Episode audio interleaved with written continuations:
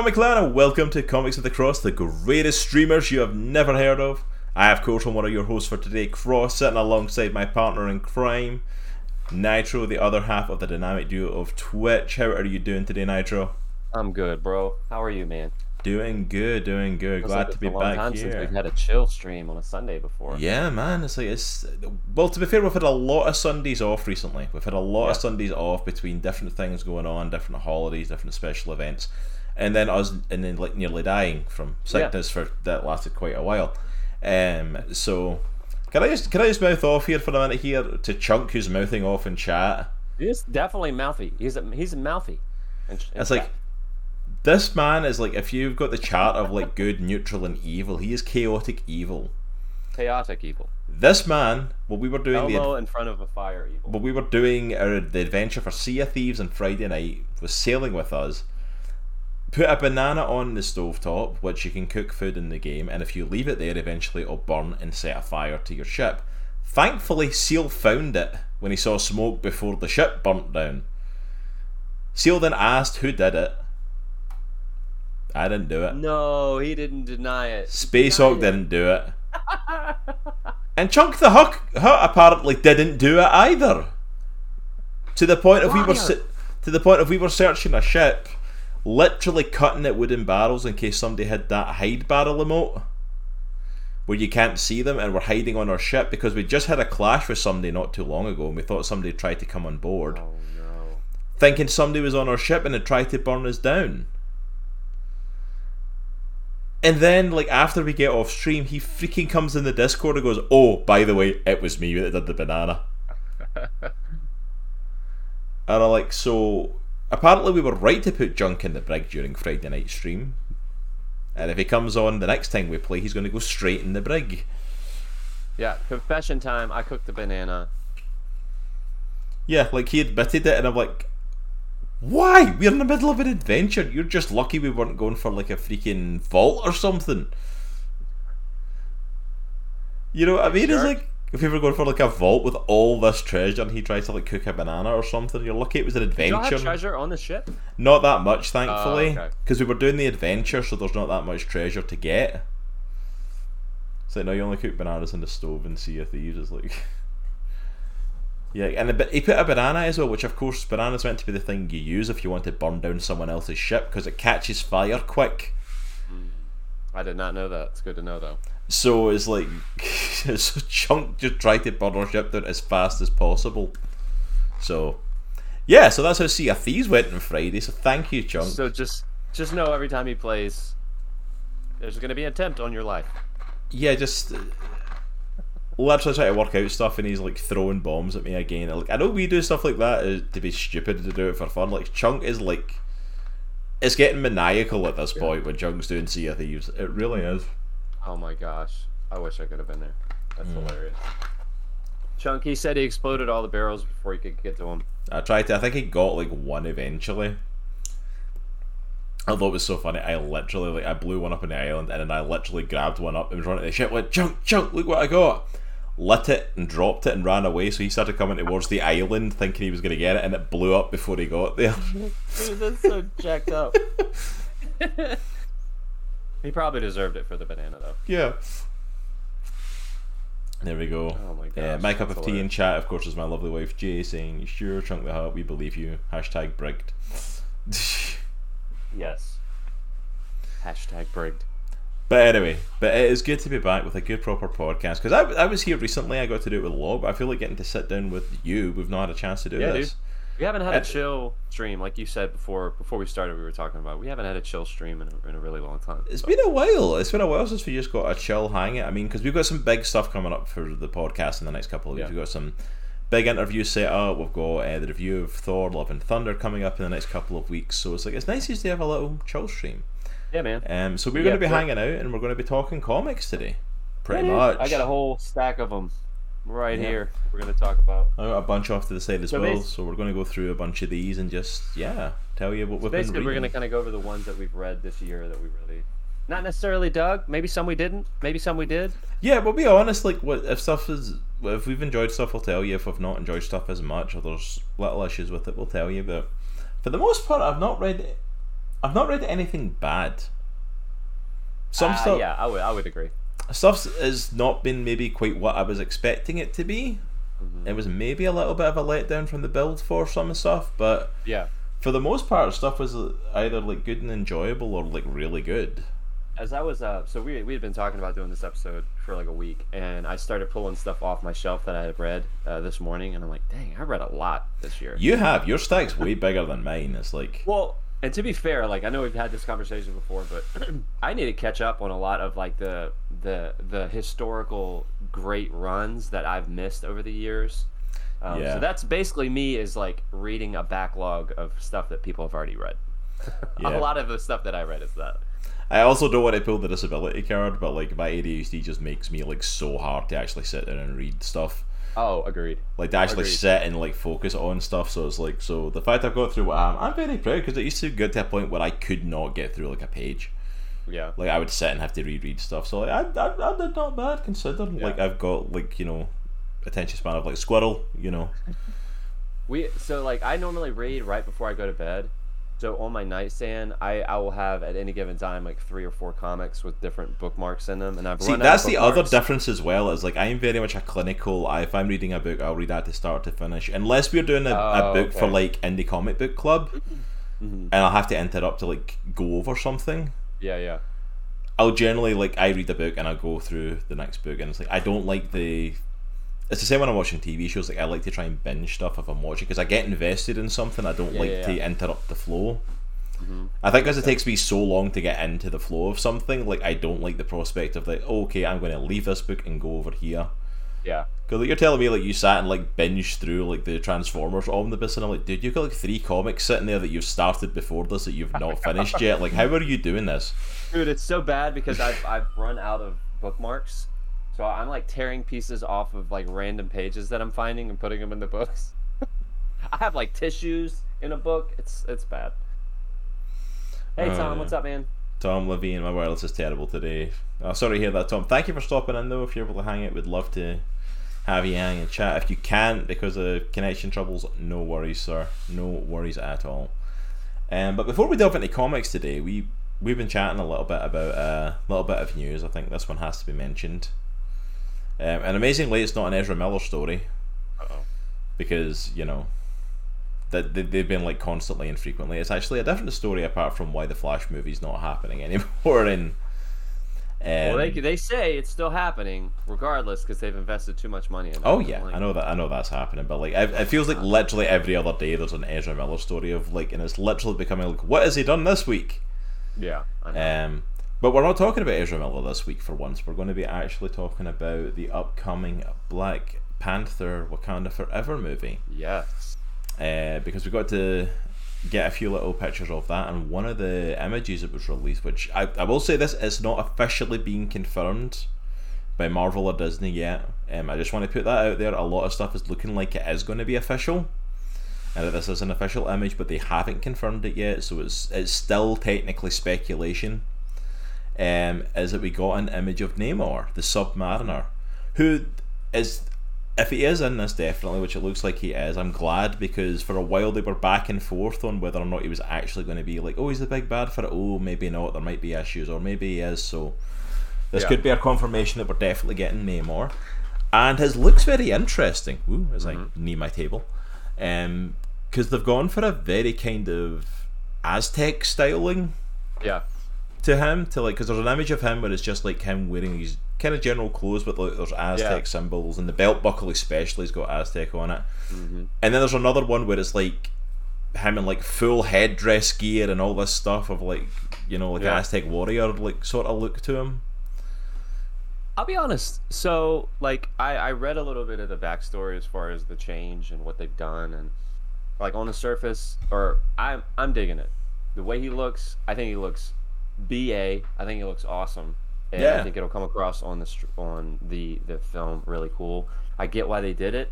Part of part of it was to differentiate from you know Aquaman already exists.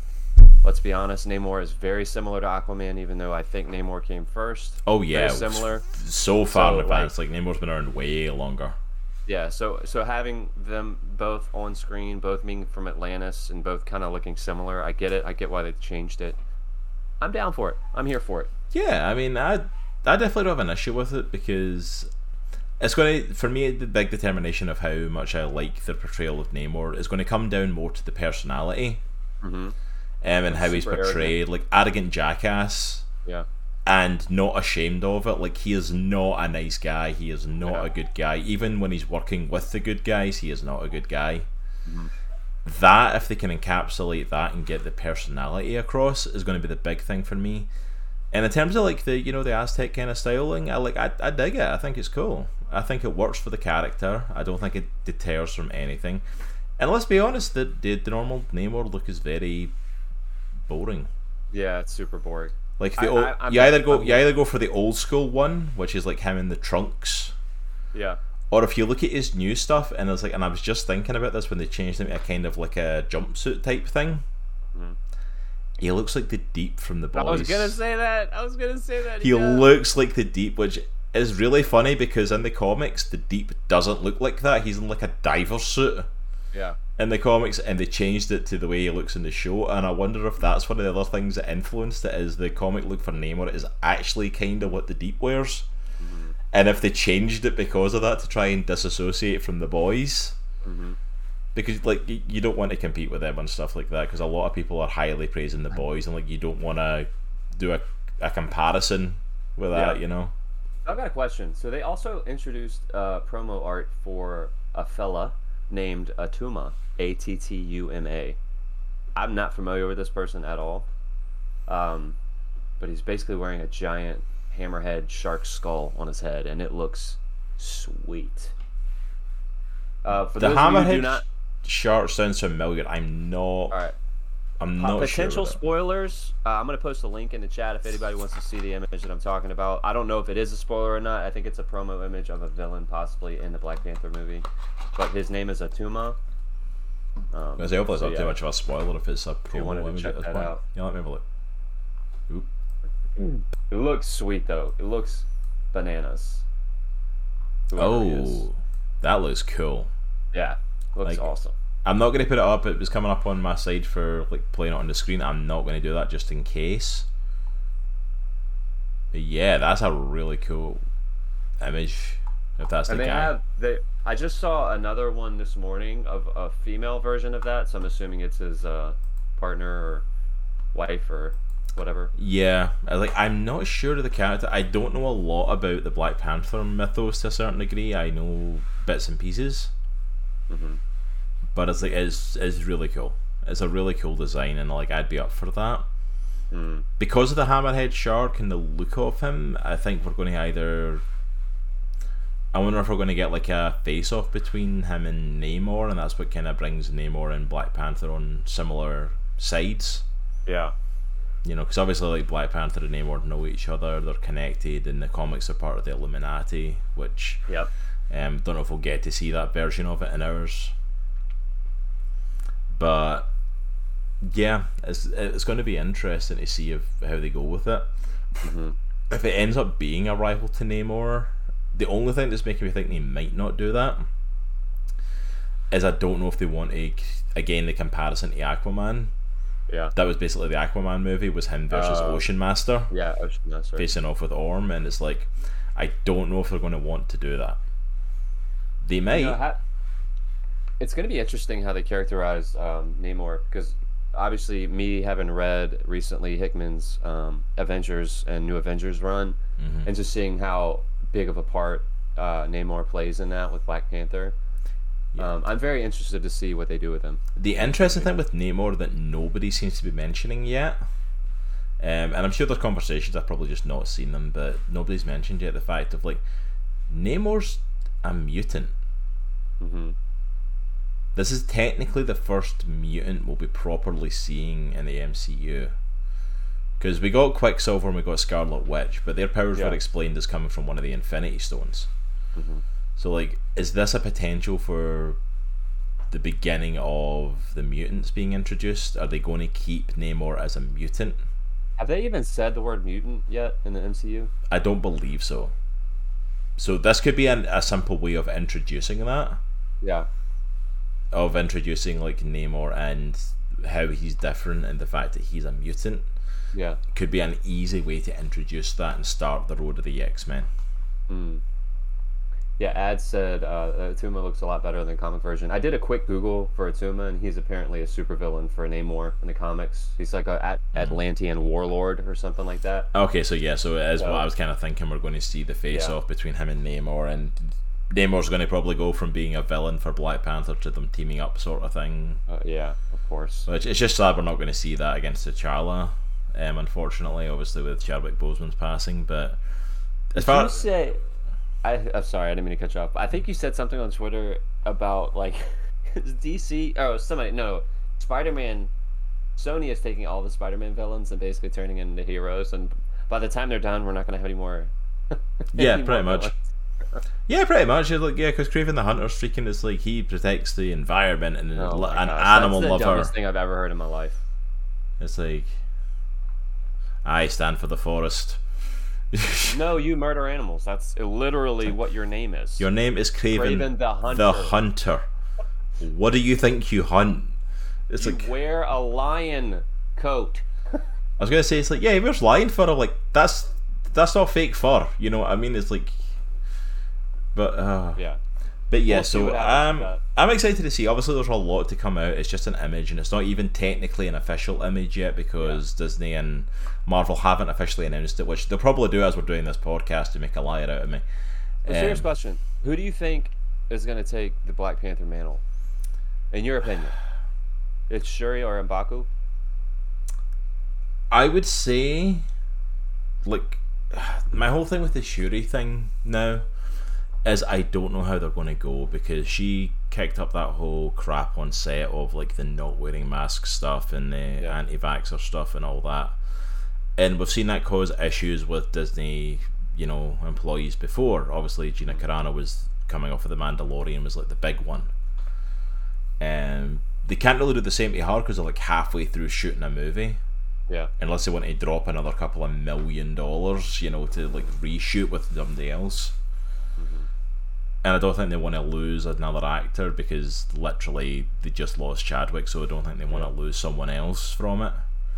Because I can only imagine how quickly they had to put rewrites into action to take T'Challa out of the movie. To go for the comics, and if it's done properly, it should be Shuri. Mm-hmm. I don't know though. There's a lot of backing from Mbaku to become the new Black Panther. Winston Duke has got a lot of fan support, The, but um, I don't think they're going to go that road. I think it's going to go to Shuri.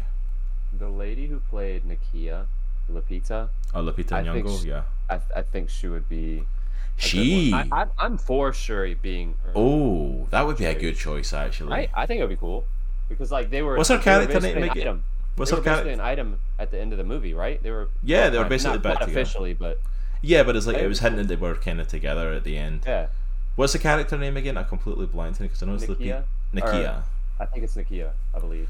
Nakia, because I know I um, said Lupita's the actress, but like, yeah, she's a really, she's a really good actress, really strong, has really shown her prowess during the first film. I would actually be okay with her taking over the Black Panther Yeah. mantle. It'll, it'll be interesting to see what they do. Um, yeah.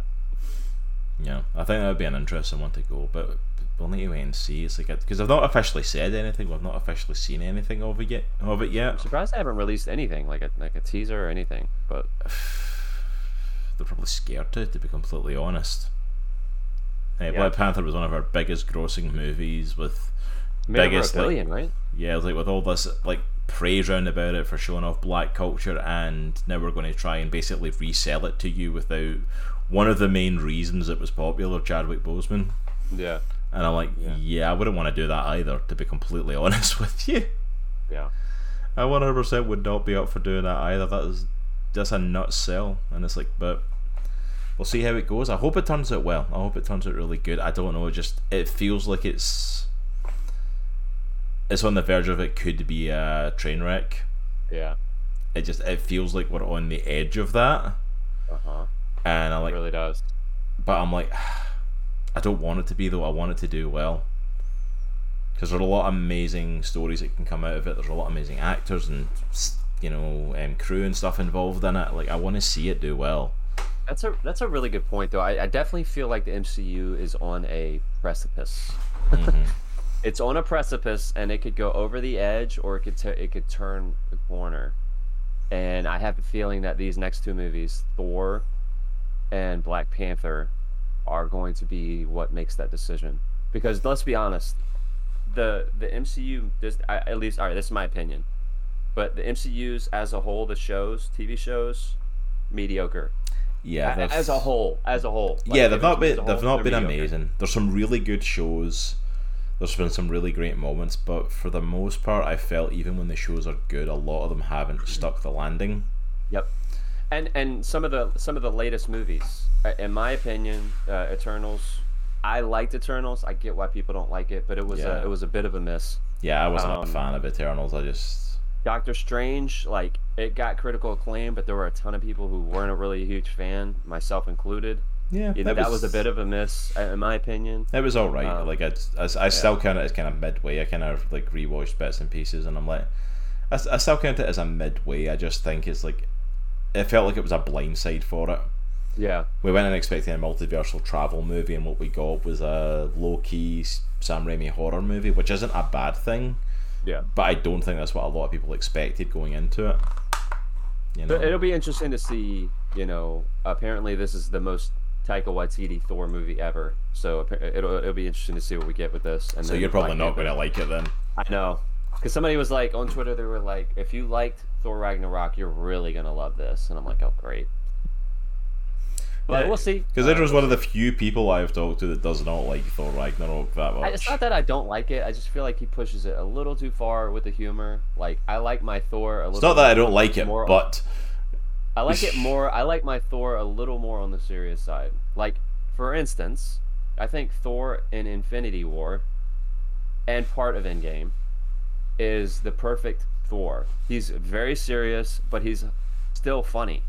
Yeah, Like, I will. I will say that. joke. Yeah, that's They my don't turn him favorite version of. Thor as well. Is probably Infinity War. That's Yeah. him at his best. I feel like they've Agreed. gone Agreed. to. Um, but yeah, we'll see where this goes with these next few movies, man, and see what happens with it. It's it's going to be interesting. The MCU's in a very interesting place right now. Agreed. and it's like and like you said like i've not totally been blown away with the disney plus shows and i i i said it a couple of weeks ago or like a few weeks ago whenever we last spoke on it and i'm like i'm i'm kind of still feeling it. I'm like i don't know if they're overstretching themselves and spreading themselves too thin now. Yeah. going from two to three movies a year to like nine projects a year Yeah. is a lot. And if your stuff is becoming subpar because of it i'm not saying it is. I'm not saying that's the reason for anyone starts sending me dms that i don't read. Um it's like but if that is having an effect on it the problem is you're going to get left in the dust Well, and here's the because thing. there's like, some amazing stuff out there's some amazing movies and tv shows just in the comic book and superhero genre Mm-hmm. that are really gripping that are really catching attention and if your stuff Yeah. doesn't keep stacking up against it let alone to the, all the other media it's like it's going to Mm-hmm. get left behind Well, and here's the thing: you have stuff like Stranger Things season four, which if you haven't seen it, oh my lord, my opinion, best season so far. if you've And not The seen Boys. it go watch it stranger yeah, things just- season 4 that finale like i think i literally Put our posted stream and lurk. I literally posted a tweet that was like, "Holy crap! Holy crap! Yeah. Stranger Things! Holy crap!" Yeah. And, like, Yeah. that's that's all I could say to the ending of that season, and I'm like, okay, I need season five to drop now. Like that You show have s- is so good. You have streaming shows like Stranger Things. You have stream uh, streaming shows like The Boys. Like oh, you better, the boys you was better, so good this week as well. You It's better like, bring it. Like you better bring it. and I see Tom and if Chunk in the chat saying they've not watched the boys. Go watch the boys. Yeah, yeah. It's, mean, it's you better- so good. You got to bring it. If you're gonna release original streaming content based off of intellectual property, bring it. Yeah, because like other people are bringing it and they're crushing it out of the park. Like you have, it has to be good. It has to be I good. do It can't be. Eh. I just feel like that's where the MCU's kind of like dropped itself. Like it's never done well when it's tried to incorporate TV shows. Like as it started off with Agents of Shield, and Agents of Shield just kind of petered off. It had some good moments to it, but in all honesty, it's like the show for the most part is a bit forgettable. Yes. Um, I then there was the, the second season, then it was the Marvel Netflix shows, and it's which like were and, and miss. they let's be and honest. they did start as part of the MCU. They did start pitching them as like these are connected, and then completely, completely Forgot about it. went off and did their own thing. And even then, like they're not all like Daredevil is pretty much the big hit. Like we're big fans of Punisher, but not Yeah. everybody was.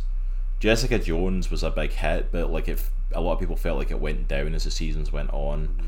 And Luke Cage was kind of hit and miss, and Iron Fist was just Iron a train Man, wreck. uh, Iron Man. Iron Fist was an absolute train wreck. Oh, good lord. and it's like so it's like they didn't go well, and now we're doing the Disney Plus shows, and at best they're hit and miss as well. hmm At best, like there's there's just stuff like you know, it's like I get that not everything's not for everyone's taste, but like some of the stuff there, I'm like, it just doesn't feel like it works, and Yeah, agreed. And that's the thing. Is like, and then I would be fine with that if the shows just weren't working, but it's now feeling like a lot of the movies aren't working as well. Like, Mhm. like half the movies are like, we were talking about it for Phase Four. Like half of them are phenomenal, Yeah, and the other half are average at best. I think what we, you know, when we were talking about it the other week, we kind of hit it a little bit. Like in phase one through three, there was a through theme with Mhm. all the movies. There was a theme on all the movies that tied all the movies together. It doesn't feel like there is, and there might it might be revealed at some point that there there has been, but as of right now, it looks like they're all separate pockets of movies doing their own thing. And it's like I, and I'm trustful that we could be building up to something big because Yeah. like Kevin Feige said that we are and stuff. But at the same time, it's like right now I'm just I'm very much kind of like I don't feel like we're going anywhere. Like the big thing to t- for that shows that for me is the Disney Plus shows. Because the Disney Plus shows happen and then it's like there's no continuation. Like one division continues with Scarlet Witch coming into Doctor Strange. Uh, Falcon and Winter Soldier is going to continue with Captain America four, whenever that's coming out.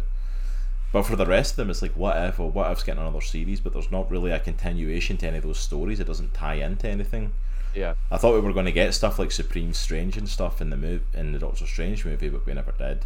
and they tie, they they teased it like they had to know what they were doing. Oh, they highly teased that that they, was they the had to same. know what they were doing. They teased Supreme Strange, and they teased the the like imploding of the worlds with the everything turning to ink. They Yeah, knew yeah. what they were doing when they did when they Oh, put that in one the hundred percent. Um, and then on top of that as well, we've got other shows like Hawkeye, which looked like we were building up for Kate Bishop and heading towards a Young Avengers thing. Another hint towards that. Which, if you don't announce that soon, like, come on, like seriously, Yeah. it's getting ridiculous now. Yeah, But then it's like, oh yeah, that's not getting a second season. We are going to do a spin-off show for Echo though. I'm like, no, offense to the lady who portrayed. Echo, No offense, but- Echo's amazing, but I'm like, why are we getting an Echo show and not a another Hawkeye Bishop? show? Like, Yeah, you don't even need to put Jeremy Renner in there. Let's follow. You've established Kate Bishop. Let's follow her now because she was a good character. and that show started off awesome. Uh, literally, the finale was the only thing that ruined that for me. I Agreed. loved that show. Um, speaking of spin-offs as well, we're not getting another WandaVision, and Wanda's now apparently dead following Doctor Strange. Spoilers for that, by the way, but like I, I don't think she's dead, but it's it's Yeah, left it's left like she's dead. dead, but she's going to show up again. You know she is. But yet we're getting an Agatha Harkness show. Nobody asked for that. like I'm not gonna lie, like the actress I can't even remember her name off the top of my head, but she's phenomenal that played oh, Agatha. Oh, she great. did such a great job. I would love to see her come back, and she's been left there in a way that, like, if Wanda ever needed to go back and get her, she could. Which is like awesome. Let's bring her back. But her getting her own show, I'm like, I, I feel like we're getting to the point of like, instead of like, you know how we always talked about the DCEU needs to do a bit more Marvel. I feel like Marvel's doing a bit more of the DCEU now. Like we're just throwing stuff at the wall. Like, oh, the fans loved Agatha Harkness and they went mental for it. The song, the song was like topping charts and stuff. So let's give her a show. I'm like, They're pulling a Sony where they're just making they're making, they're making content for everybody. that nobody's asking for about villains or heroes that no offense nobody really cares about or nobody really wants to see any more of. I, People I- wanna I- see the- I don't think Agatha stuff. Harkness can hold her own show. It's like I'm sorry, I don't. It's like Echo, like Echo is like a bottom tier character. I'm glad we're getting like deaf representation and the actress is deaf and all that. That's amazing. She's a great character. I don't think she can hold a show though. Um, you know, but like a lot of the stuff just doesn't tie in. Like Yeah. that's my problem is like a lot of these are becoming one and done shows a lot of these are becoming like they're not connected to the mcu there's not a second season it doesn't feel like it's having an impact in anything apart from a couple of things in the movies and a couple of things that we're getting spin-offs for and it's like Mm. why should i care Yeah. like you're investing me in this world and it's like but you're giving me stuff like this which is like like we talked about like you're now putting out nine projects a year like going to the cinema to see all the movies and going and going to streaming to watch all the shows while competing with everything else that we've got in life i'm like it's asking a lot of people. And i stand by that. It's like sometimes like you know too much content isn't a good thing. Having choice and having stuff that people can um, if that's just not having my mic as much but having that much content is not always a good thing. You know it's like having that stuff out there because people are going to start to pick and choose. And as much as that's a good thing in a certain extent of like you know you can cover a lot of bases it's like usually like when you try to cover a whole bunch of bases you find out you don't cover any Yeah. Well, you said it when we were talking about it last time. Like, I would rather them just cut all the content in half and just focus on it being good. Yeah, like we've hung around for 12 years to get to Endgame and get to the payoff of the story that started with Iron Man. And it was worth it. I have no qualms waiting another 12 years for a big payoff if it's going to be of similar quality, if not better. Mhm.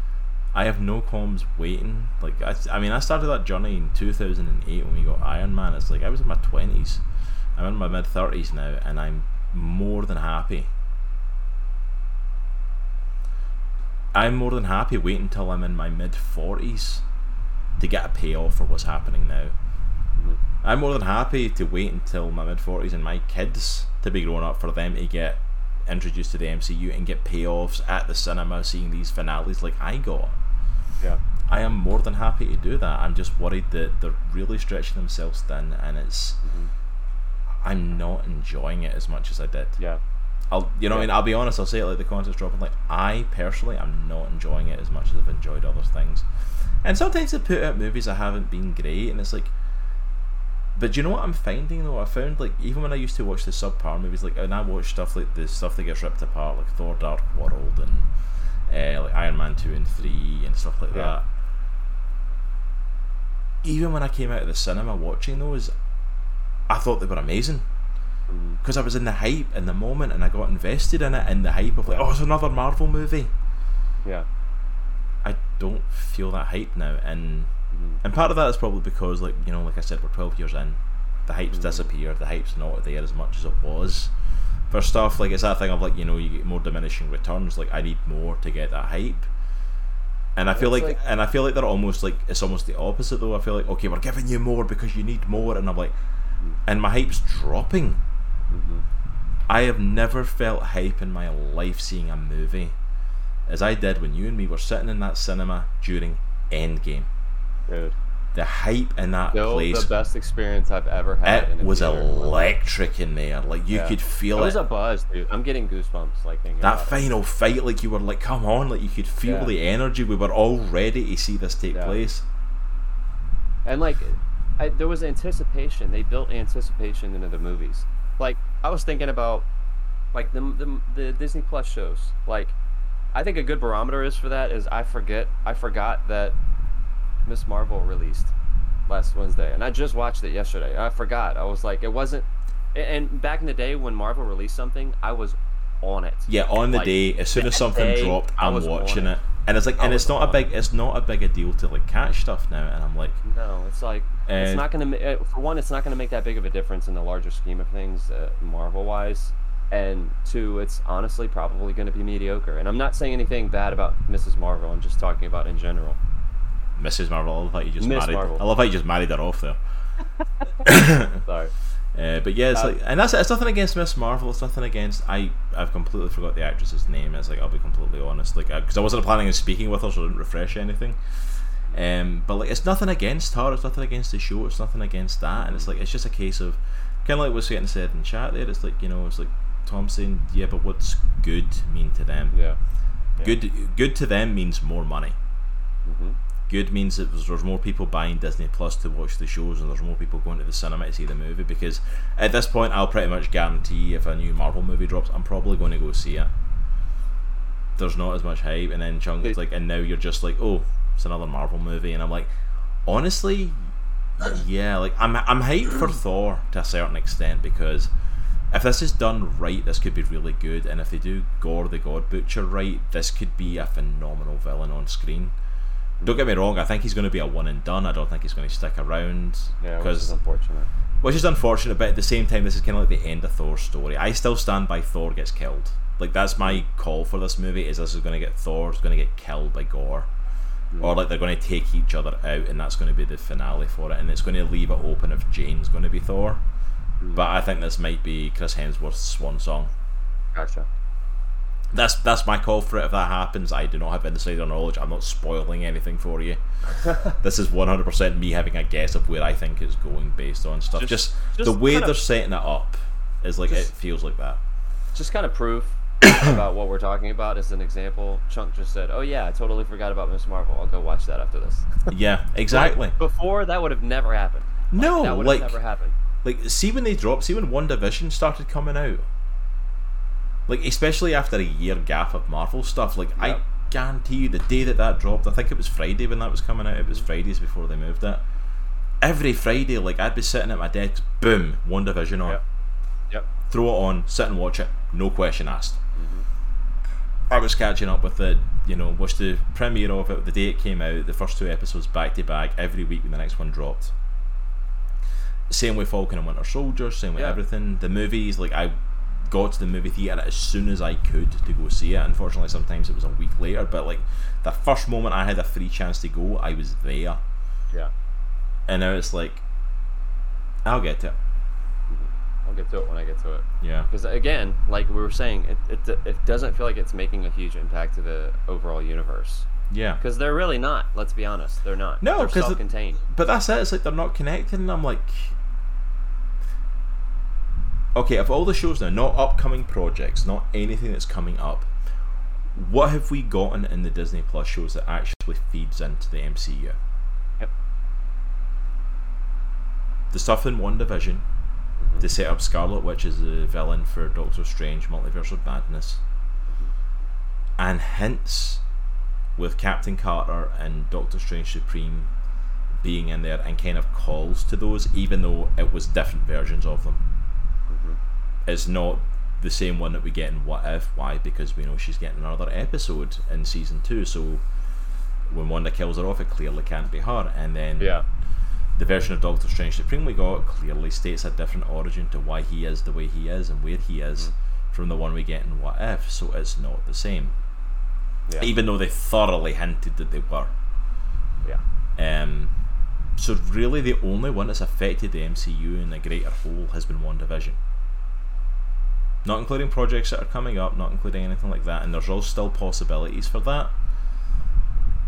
But like I literally the end credit scenes at the end of the movies were setting up, oh this is coming next. Oh be ready for this. Even the movies used to say such and such will return in like Avengers whatever. Yeah. There's none of that at the end of the shows because like yeah they're probably back some point maybe possibly at some time. Well even even like going so far as and I know we're way off.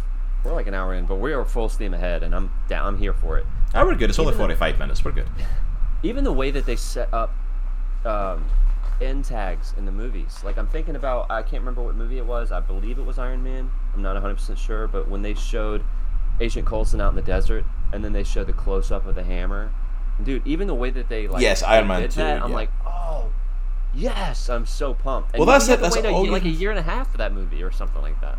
Well, that's the, that was in Iron Man 2. Even at the end of Iron Man 1, the very first end credits scene when Nick Fury shows up, nobody knew that Sam Jackson was showing up for that. And all he had to say was, I'm here to talk to you about the Avengers Initiative. Dude, heads exploded. And I was in. We didn't yeah. get that movie for what, 2008, 9, 10, 11, four, four years? years? Yeah. Four years before we got the payoff for that. But all he had to say was the word Avengers. And every single person that watched Iron Man was that knew what the Avengers were was like, I'm in. Yeah. I'm I'm sold. whatever you bring out next, I'm I'm at least making it to Avengers because I need to see what happens. But Ads, I agree 100%. It's not a bad show. It's just like, meh. Yeah, I don't have the Cross's wife better than Nitro is better than Wow. Cross. At least I'm in the middle. I love how I'm just dropping tiers. I mean, I don't, I don't question the fact my wife's first, but uh, like, I just love the fact I just keep dropping down the tier list here. I Only, would probably agree with that ranking. only, only founded the show, run the show, do all the behind the scenes stuff for the show. You know, just not appreciated in my own time. Don't worry, they'll write songs about me when I'm gone. No, they don't. You will. I put it in my will. Nitro must write a song about me if I die. I'll just rip my voice box out. I still have to write it though, don't I? Dang it! I was gonna say it's like yeah, you don't have to sing it, you have to write it. We'll get somebody actually, you know, we can sing well to sing it. Nitro streams, I'll say you're better. It's like that's just true, sort. He does. He does. but All right, you want to Anyway. get into this? yeah, I think that's a good kind of cutting off point. I think it, that was a good rant though to start off. Yeah, this, dude. this is a chill stream. I mean, I we feel like we ran on that on that all the time, but all right. yeah, it, it, So how we want to do this? We want to do like a comic each sort of thing because you've got like fifty more than I do sitting in your pile. So Yeah, so basically, I'll, I'll kind of surmise what we're, what we're trying to do today. So basically, we kind of gathered together all the all the comics, all the trade paperbacks that we read this year. Um, we're just gonna kind of talk through those. wow, chunk. Wow, dude, that's brutal, man. For anyone who's Alright. listening or not able to see the chat, it says, "I won't remember you, Cross." Like, wow, sheesh. that is freaking harsh, man. tough. That is tough, dude. So yeah, we're gonna take a look at some of the stuff that we've read this year and kind of very, very briefly talk through it, what we liked, what we didn't like. Um, so yeah. You want to go? You want me to go first? Yeah, you go first. I'm still counting on the fact of like you've now reminded people we've got sound effects that I don't want played during Well, the freaking- everybody forgets. Everybody always forgets that we have sound alerts, and I think they're the funniest thing ever. So, um, It's like I think the sound alert's getting played, just not during the the podcast, just because like I have to upload this, and poor people are going to have to just listen to this on wherever you get your podcast from, and all of a sudden I'm going to get hit with a Titanic float. dude, I'm getting a bunch of praise in the chat, which I, I appreciate. Um, Actually, get your. Wow. All right, so one of the one of the first ones that I kind of want to talk through is is a run. So I grew up on Marvel mostly. I had a little bit of Batman from DC, a little bit of Superman, but for the most part, I had Marvel. Everybody had Death of Superman, right? So I had that. Um, but I grew up on mostly Marvel. So there was a couple Batman runs that I've been wanting to read for a while. One of them is um, was Scott Snyder and Greg Capullo um, Batman, the New Fifty Two run. Mwah. So, I I got both one and volume one and two. I haven't read the third one yet. Um, but I will say, like, not having read a ton of Batman, um, I really dug it, dude. I Yeah. really dug the story. It feels like a younger Bruce Cool. Wayne, a younger Court and City of. Bells are like the highlights of that run. Like he hit the ground hard with it. It was such a good storyline. Yeah, it's it's really violent, which I like. I like that. Um, I like the grittiness, the the, the violentness of, of Batman. Um, the villain was awesome. Court of Owls and Talon was really really cool.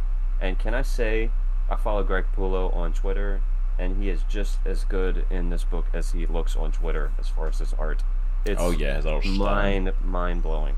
His art's very, very gritty, very real, very like down and dirty sort of style to it, which with this tale of story really works. There's almost a horror element to a lot of it as well. Yes.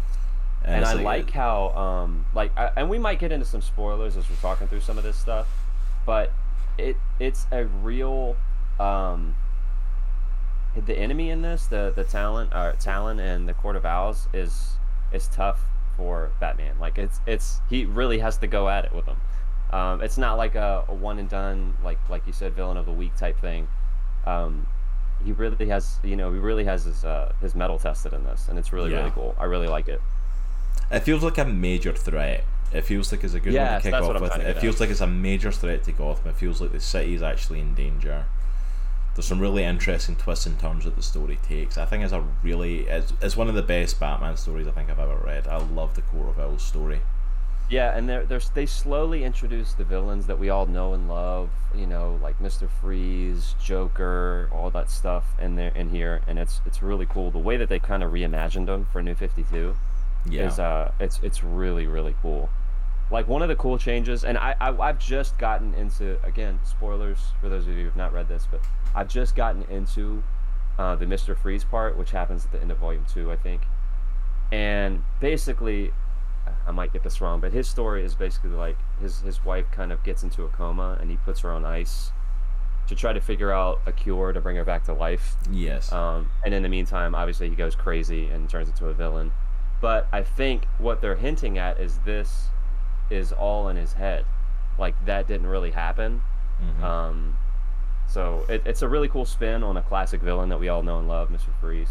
Um, and I'm interested to see Volume 3. I have it in my wish list, but I haven't been able to grab it yet. So, Volume three is really interesting. If you're talking about redesigns for characters as well, the Joker in that is it, it plays into Greg Capullo's horror strengths again because the Joker in uh, the New Fifty Two Detective Comics, because in Detective Comics when it rebooted for New Fifty Two, started doing like the early stuff for Batman.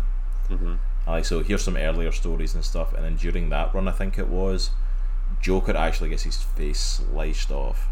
dang.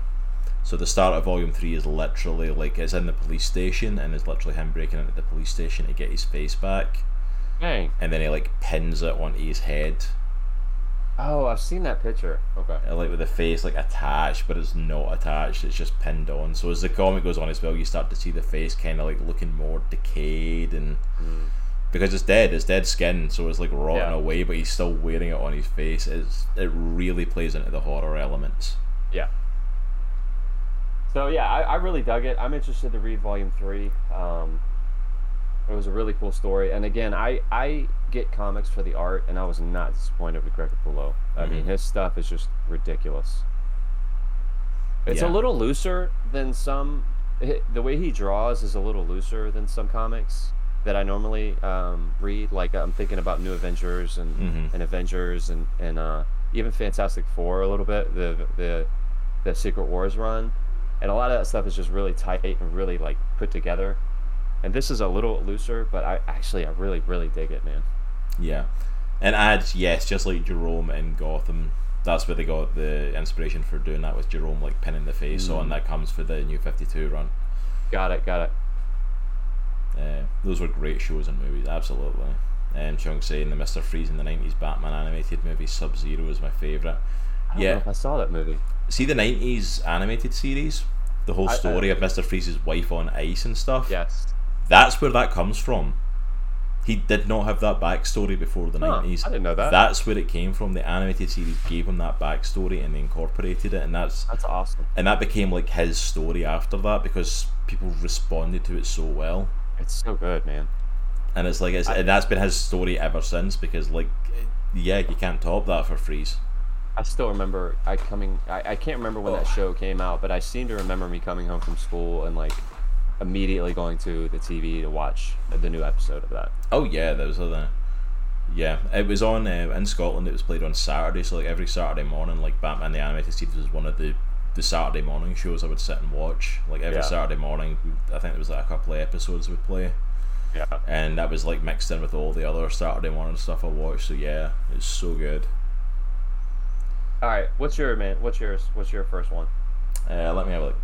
Uh, on something I had no idea they created that. That's awesome. So that Harley, what else did that team create? I know that's it. It's like they created the backstory for Freeze, which I believe that's the case. I'll need to double check on it, but yeah, I believe it is that came from. But um, Harley as well, Harley Quinn, obviously, um, originated in that show and was meant to be a one-off, and now she's like one of the big freaking names of um of the DC comics. Was Clayface a thing before the animated show?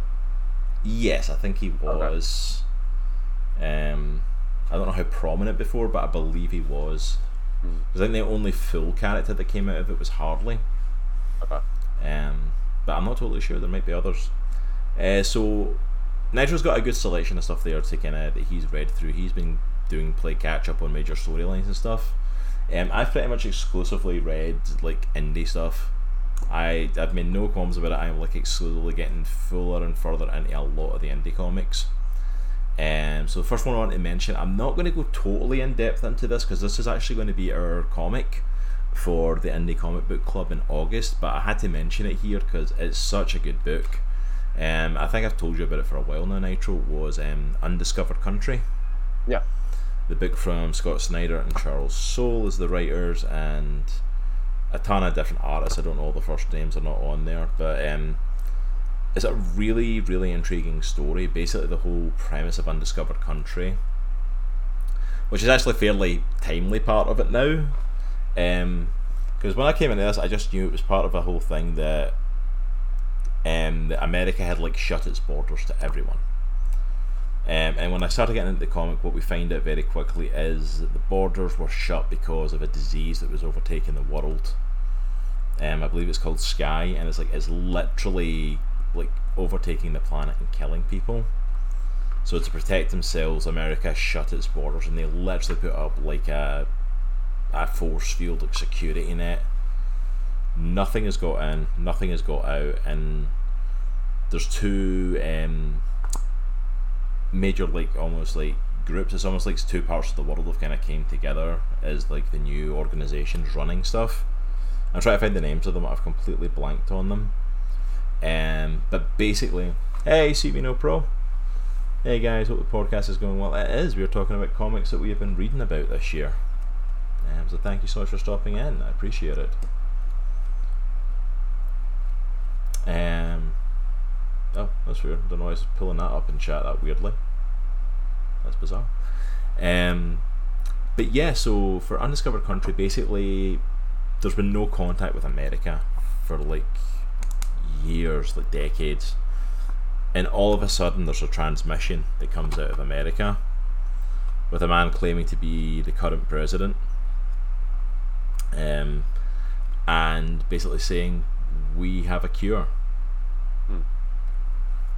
We've found a way to stop the virus, and the two different parts of the world come together to create a team to send in there.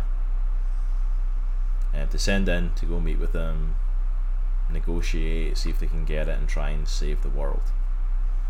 Um, main characters that you get are a sister who is working or is trying to work on a cure, so she's all for this. Mm-hmm. And her brother, who is kind of almost like a, a militia for hire guys like military training and stuff, but he gets hired all over the place and stuff. And uh, they're kind of the sort of ride along characters. Mm-hmm.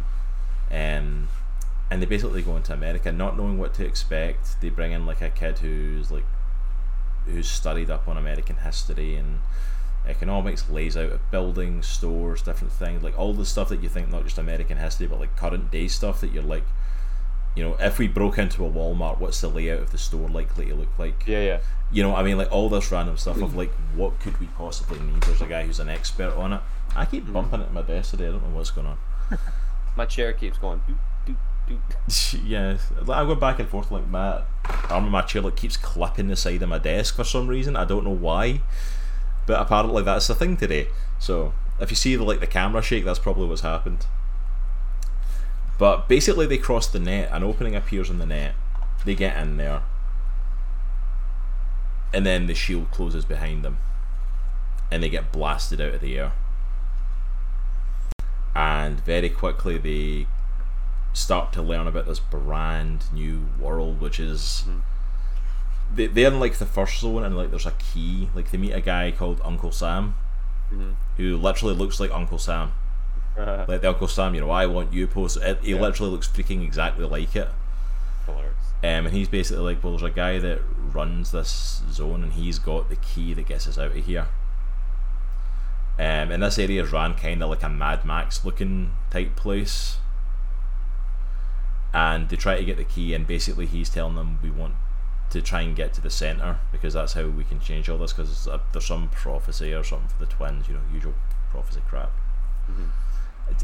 I almost ignore prophecy stuff in comics now like it's, it's a given of course there's a prophecy of course of you course. knew they were coming yeah. Um, but he talks about riding the spiral or like the spiral because America is like they're in the area of the Destiny Man, and like, and this is like the map of America at this point.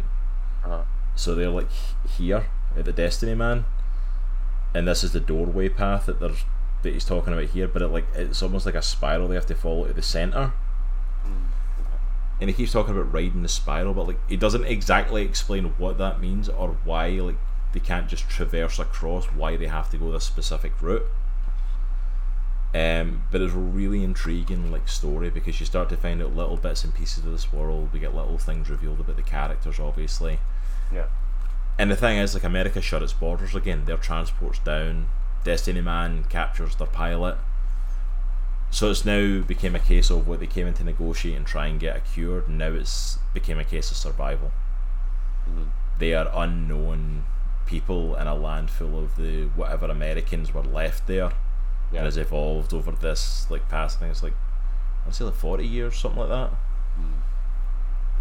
maybe not even that long, maybe 30. It's like, but yeah, it's like, so it's this interesting new world. So the first um, volume kind of like sets all of that up, and you know that going forward, we're going to start to like discover these different areas and discover different things about them and start to see what the world. So I'm really intrigued to check out volume two Yeah.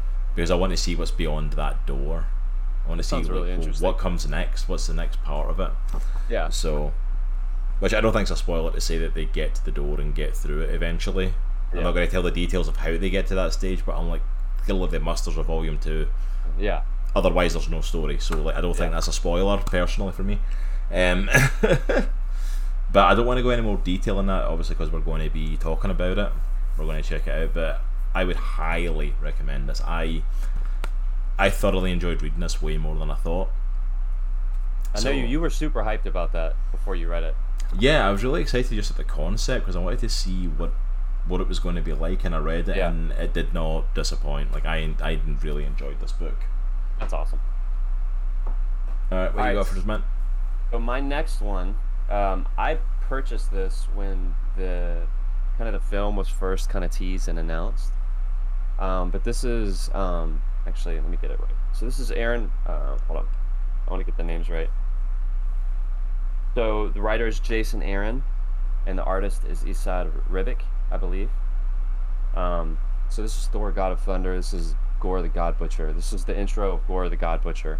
Yeah, Um, well, one thing I've n- I don't know if I've actually ever read a Thor run before. I don't think I have actually. yeah, Um, so this is my basically my introduction to Thor.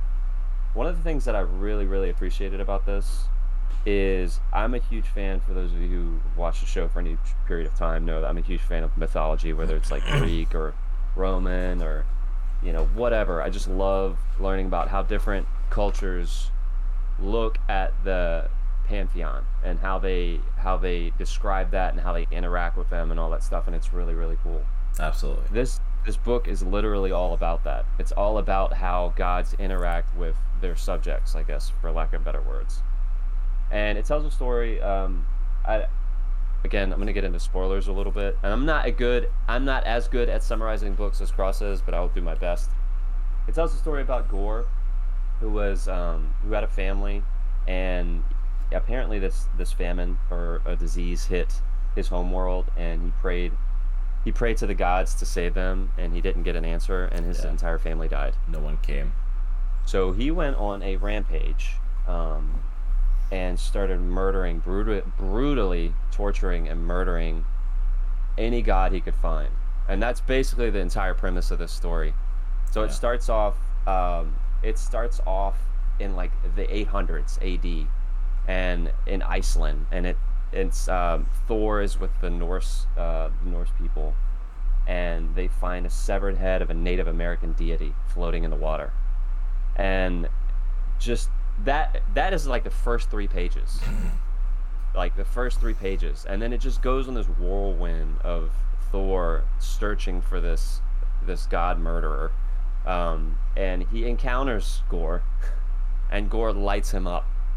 Like Gorr like basically you know Rex shop on on thor Yeah, and it's going to get to a point, I think it gets to a point towards the end of, of Volume 1 where Thor meets King Thor, I think, and they fight Gorr together.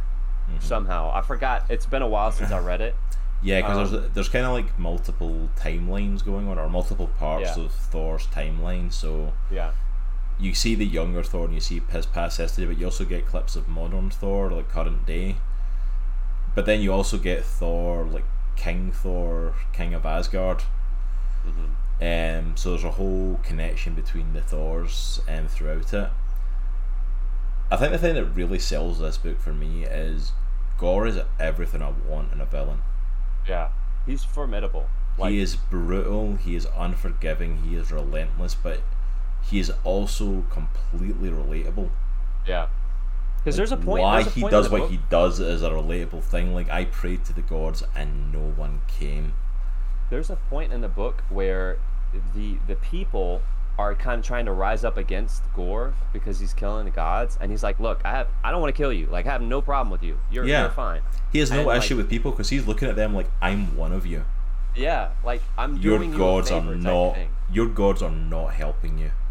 Yeah, I'm freeing you from these deities, and it's like yeah. it's such a good villain. Like There, just to show you how brutal he is, there's one part in the book where uh, it's King Thor, so it's later on in his life, and Gorr basically comes to Asgard and he kills everyone on Asgard except for Thor. He leaves him in his throne room, and he won't kill him. And Thor's like begging him to kill him, and he won't kill him because he wants him to suffer. Like that's how brutal th- this is. yeah, So I know we were talking we were talking about it before we got we got on stream. Like when I approach comics, like I like to read one volume, and if like you you, you hook me, then I'll get another volume. I definitely want to get the second one for this. Oh like yeah, said, I in- I would challenge anyone to read that. I would challenge anyone to read that first volume and not get hooked on Jason Aaron's run. And um, like, you know, speaking about the art, like the art is incredible. Like this is one of his first fights with Gorr. I don't know if you guys can see this. He basically gets on a Pegasus and they fight in the air. And Gorr ends up using the Necro Sword, which is um from the the symbiote planet, the same planet that uh, uh Venom is from. Uh, and he ends up cutting the Pegasus head off midair. It, dude, it's it's such a cool book. It has some amazing fighting scenes and fights in the book. Yeah. So if you are a huge Thor fan and you like a really good like brutal like story, it's it's it's it's awesome. yeah. I, I think I read it in one sitting almost. Yeah, it's it's such a good story, and it's the beginning of Jason Aaron's run. Like it's it's quintessentially like the Thor run. Like if you're going to Yeah. introduce anybody to Thor and the concepts of Thor, hand them that book and like read for there and just follow it. Yeah. Follow it. And Jason Aaron's run goes for a while. Like it goes through a whole bunch of stories. It goes through the whole Jane Foster Thor. Mhm. Although that's a much later down the line. Um, it goes back to Thor becoming worthy again and getting the hammer back, all the way through to the War of Realms. Yeah. Like he he wrote that for years. Um, so yeah, it's like one hundred percent. It's an amazing story. Like I, I love the Gorr the God Butcher. Just the concept. As soon as I'd heard of Gorr the God Butcher hmm and his concept, like I think the back blurb of the book when I first read it describes it as like gods have started going missing across time and space, Yeah. and it's like, oh, you have my attention. Like, Mhm. like literally that alone was like that. Oh, I'm intrigued now. I need to know what happens. I need, I need to see what goes on here. And there's one part where he goes to this place called the Eternal City, which has all the records of all the gods and everything like that. And he's he goes to like the, the librarian or whatever, and he's like, I need I need to go to the records of gods that haven't been heard of in a while. Um, and it's just it's a it's a really cool it's a really cool. Yeah. Is there any gods that haven't made a bit of a stir in a while? Because we might want to check on them. They're probably dead. yeah, there might there might be a reason why nobody's heard from them in a little bit, you know. but yeah, awesome, man. That's that's an awesome one as well. Absolutely. All right, I'm going to delve into my second one. Um, I was talking to Nitro before we started stream, and this, like undisputed, un, uh, undisputed, undiscovered country is the one that I 100% is probably my favorite comic I've read so far this year. This one is a very close second, and I'll explain why it didn't hit it. Although it has the potential to be one of my favorite comic runs if it keeps going the way it is. Um, is East of West. Mm. I'm fully aware my camera's reversed and that doesn't look properly, but I don't care. Um, but East of West is a story from Jonathan Hickman, which, if anyone knows Jonathan Hickman, you completely understand why this is a slow burn. This the only reason this one didn't become the top for me, as much as I love the story, Mhm. is it feels like not much happens, Yeah. but I expected that going in. Mhm. We've talked about Jonathan Hickman. Both of us are big fans of his writing. Um, but Jonathan Hickman is very much a long term writer. Like I, I said it to Nitro, I know there's stuff I'm reading here Yeah. that is going to pay off. Like there's ten volumes in the series. I know by the time I get to volume seven and eight, there's going to be a payoff for this stuff leading Well, up his to the Secret Wars finale. run was like ten years, right? Or yeah, like, that. yeah, because like it was a it wasn't ten years, it was like 2012. Like because it came out at the same time as Thor when he started his Avengers run, so it was around 2012 Mhm. and Secret Wars came out about 2015, 2016, Oh, okay. something like that. Yeah. But you're talking like four, five years build. Same with Yeah. his Fantastic Four run to get to that finale. That was about four years, five years, something like that. Mhm. Uh, I'd saying he's on the lookout for Marvel comics with Hercules in them. As another one of our uh, members of the community that's big on Pantheon and Yeah. lore around gods and all that sort of stuff. Ads, have you have you read Gorr the God Butcher? Sorry, I didn't mean to. Go ahead. No, no worries, man. You're good. You're good.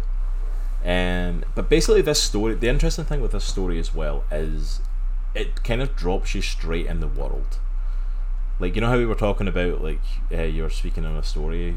Another one of the comics that you read. I'm not going to say it because you're going to get to it eventually, probably. Is how they kind of reveal too much right away. Yeah. This one is not like that. It throws you in the middle of it, and you you understand a bit of what's going on, but you don't totally get it. Mhm. Like the story follows the four horsemen, or more specifically, it follows death. Yeah. And during the whole story, there's this. It's an interesting world. It's kind of like a western steampunky sort of thing, Mhm. like western, cyber western, cyberpunk, some sort of stuff. Yeah. Um, where it's like it's kind of like an old school western in telling it, but there's a lot of technology. Like Death rides off on like a metallic horse and stuff, and there's great cities, so it's kind of like an alternative future for Earth. But Death's riding around with two other people separate from the other horsemen, and it isn't until like issue two we find out the other horsemen have all been reborn. And like so they're all like young kids, but they still retain their memories. But something happened that Death didn't go with them, and he deviated. Hmm. And as we start to find out, there's been a situation that occurred where Death was turned on by this cult that like follows a horseman and wants to bring on the apocalypse. Yeah. And so Death's doing a little bit of a Kill Bill right now, Oh. where he's like going after them one by one, trying to Yeah. find them and trying to get revenge. Um, and slight spoilers for it is one of the reasons you find out he's separated from the others is he fell in love Mm. And he's part of the betrayal was like his wife being killed and he's they attempted to kill him so he's going after them Dang. and then he finds out his wife's alive and he goes for her Dude, that's sweet. and that's how the end of the first volume basically goes is him going after his wife with these two friends that he's got Yeah. we don't get a whole lot of backstory on them but they've got mystical powers and stuff but we start to learn about something happened to split the horsemen something happened where they turned on him we don't get the full story. Mhm. this cult that is built up of like they're why are they trying to bring it around like and even one of them like talks to another member and is like that look i don't think this is the right idea anymore. Yeah. it's like and you know so do you not think we should stop them? The other guy's like i don't care. I'm not scared of them. The horsemen can do what they like. And it's like and he's like well you may be okay with what that's happening but i'm going to go and try and stop it. So there might be a coup happening in the in the the cult as well where it's like they're not trusting it Yeah. you know, and want to change everything around. It's like it's such an intriguing story, but if you do pick it up, be ready for a slow burn. Mm. Be ready for a slow paced story that I have no doubt is going to pick up. Like I am nothing but intrigued. Like I need more. Yeah. It's, it's very much a I need more sort of story. Um, and basically the last issue of it, we really get an idea of the cult maybe harboring harboring the beast of the apocalypse, Mm-hmm. Mm. um, okay. and start to find out a little bit about that as well. And then uh, it ends with the death riding off, but I'm not going to I don't want to ruin what he's riding off to do because it's like it's a cool little reveal when you get to it in the end. You had me at Kill Bill. Dude, I gotta read it. Yeah, it's basically like I'm saying a good shot. So them, I try to find a good shot that's not so violent, but maybe I'll show a violent one to show off. Like literally, he goes into a bar, like right at the start. That's the first thing. Like it's literally western Dude, that's sweet. of death walking into art. the bar. Yeah, the art is phenomenal. Who's the artist in this one again? Uh, Dragotta and Martin. Is that a Triforce? It's meant to be a symbol that's kind of like a Triforce, but I think it's meant to be the symbol of the horseman Oh, okay. because it's four triangles all together Yeah. as one. Oh, okay.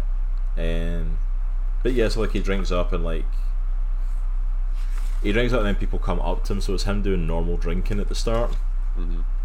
and then guys come up and try to bother him Dude. because he's there for the bartender. It turns out the bartender's got knowledge, and then Holy crap. and then he tortures the bartender as well. Dang. Alright, I gotta read it. Like I mean, east of west, like. I read the concept of it. It was really interesting. I literally was in the comic shop, the shop when I picked this up. Uh-huh. there's not a blurb. I had to like look up on Amazon to find out the exact story, but this is the blurb in the back. Dude, that's hilarious. We would tell you. What did it say? What did we tell you? We what? would tell you to pray, but it wouldn't do you. It wouldn't do any good. You have earned what is coming to you. Dang. I'm like, if you love old Western style revenge stories in any shape or form, as well as being in a kind of post-apocalyptic world waiting on the end of everything with the four horsemen, one hundred percent, pick it up. I'd highly recommend picking it up. Dude, I feel like we need to make an Amazon list with all these things. Yeah, I'll probably make one if like, if anyone's if you're in the Discord, join it. I'll try and uh, put a list together with everything and link it there, like a wish list with all these. If anyone wants to pick them up, or at the very least, just messages and we can tell you what ones to get. All right. So my next one is is actually an indie comic, Ooh, Um, and this is one where I'm so proud. I've got Nitro So to I- branch out. I had been, um, you know, we had been on an indie comic kick, you and I, or the channel, and I was like, man, indies like we've read some really cool stuff. Yeah, comics. we've read some And I said, amazing stuff. I want to know what else is out there, like top indie comics, like on various different lists. And this this one showed up on a couple different lists. So this one's called Radiant Black. For those of you who can see this, I mean, it looks the stunning. writer- Like that cover is like a yeah, stunning piece of that definitely was eye catching. So this is the first volume. Uh, the writer is Kyle Higgins, and the artist is Marcelo Costa. So it basically centers around this um, this writer, uh, who's kind of like at the end of his rope. Like his book's not selling. He's got this is the first page. It shows his he's on the phone with the bank, and he has like a negative bank balance. Like it's and he has. I remember those days. he's moving in with his dad. He's like breaking down. He's doing Uber at the beginning of the of the thing, and this these people get in, and he starts sobbing, and they're in the back seat like, and then and then it cuts to the title page. So it opens like a movie. Like it opens like a oh this is gonna be awesome. I'm in for a really really cool ride. Um, he has a friend. He has a friend that meets him at, at home who's who's kind of like a a go-getter, like really outspoken, really gregarious type thing, and he, Mhm. you can tell he's down on his luck, so he's trying to like encourage him and stuff like that. So he takes him out for drinks one night, and they happen upon this. Um, think how it happens is there is this what looks like a black hole floating above some train tracks. oh Right yeah. there. So what does he do? Of course, is he gets close to it, and it ends up basically transforming him into this. I actually really like that costume design. It's a really cool design. Yeah, it looks really cool. Very simplistic but nice. So the the basic premise of the book is trying to figure out what that is. Um, another one of them also show up, which is in a different color. Um, and we learn slowly that this is kind of a mantle that has kind of been handed down from person to person. Um, the thing is, the thing that I will say I was not a huge fan of, and I know I've, I've talked to you about this before, is I like I like a little bit of a slow burn. I don't mind that at all. Like I don't want a lot of stuff to be revealed up front. I want I want to kind of work for it. I want to kind of like Yeah, you want to- that later on. You want to invest in the story and Like I don't know if you can see this, but like that's when he gets the costume. We're like not even a fourth of the book in, and like he's got the costume. Like I want to live with him a little bit as a character, find out who he is, like as a personality, like get to know him a little bit more. And I don't really feel like we got to sit with him and, and, and learn that a little bit.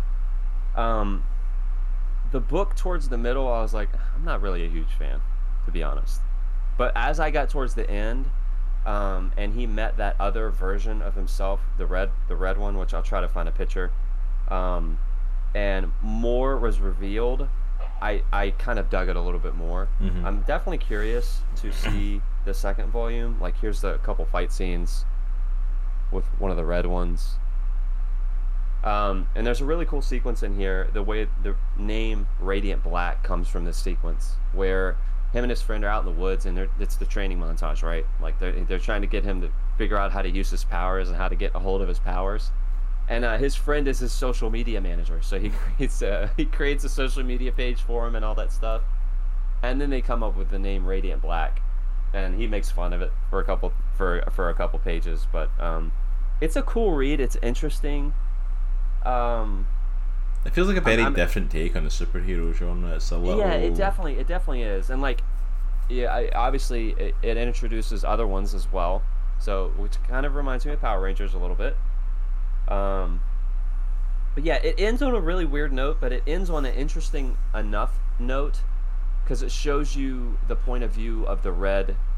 Not Radiant Black is not their name, but the red version of his character and who Radiant that character is, huh? Radiant Red. Radiant Red, and who that character is and where they came from, and it's really Ooh, really cool. okay.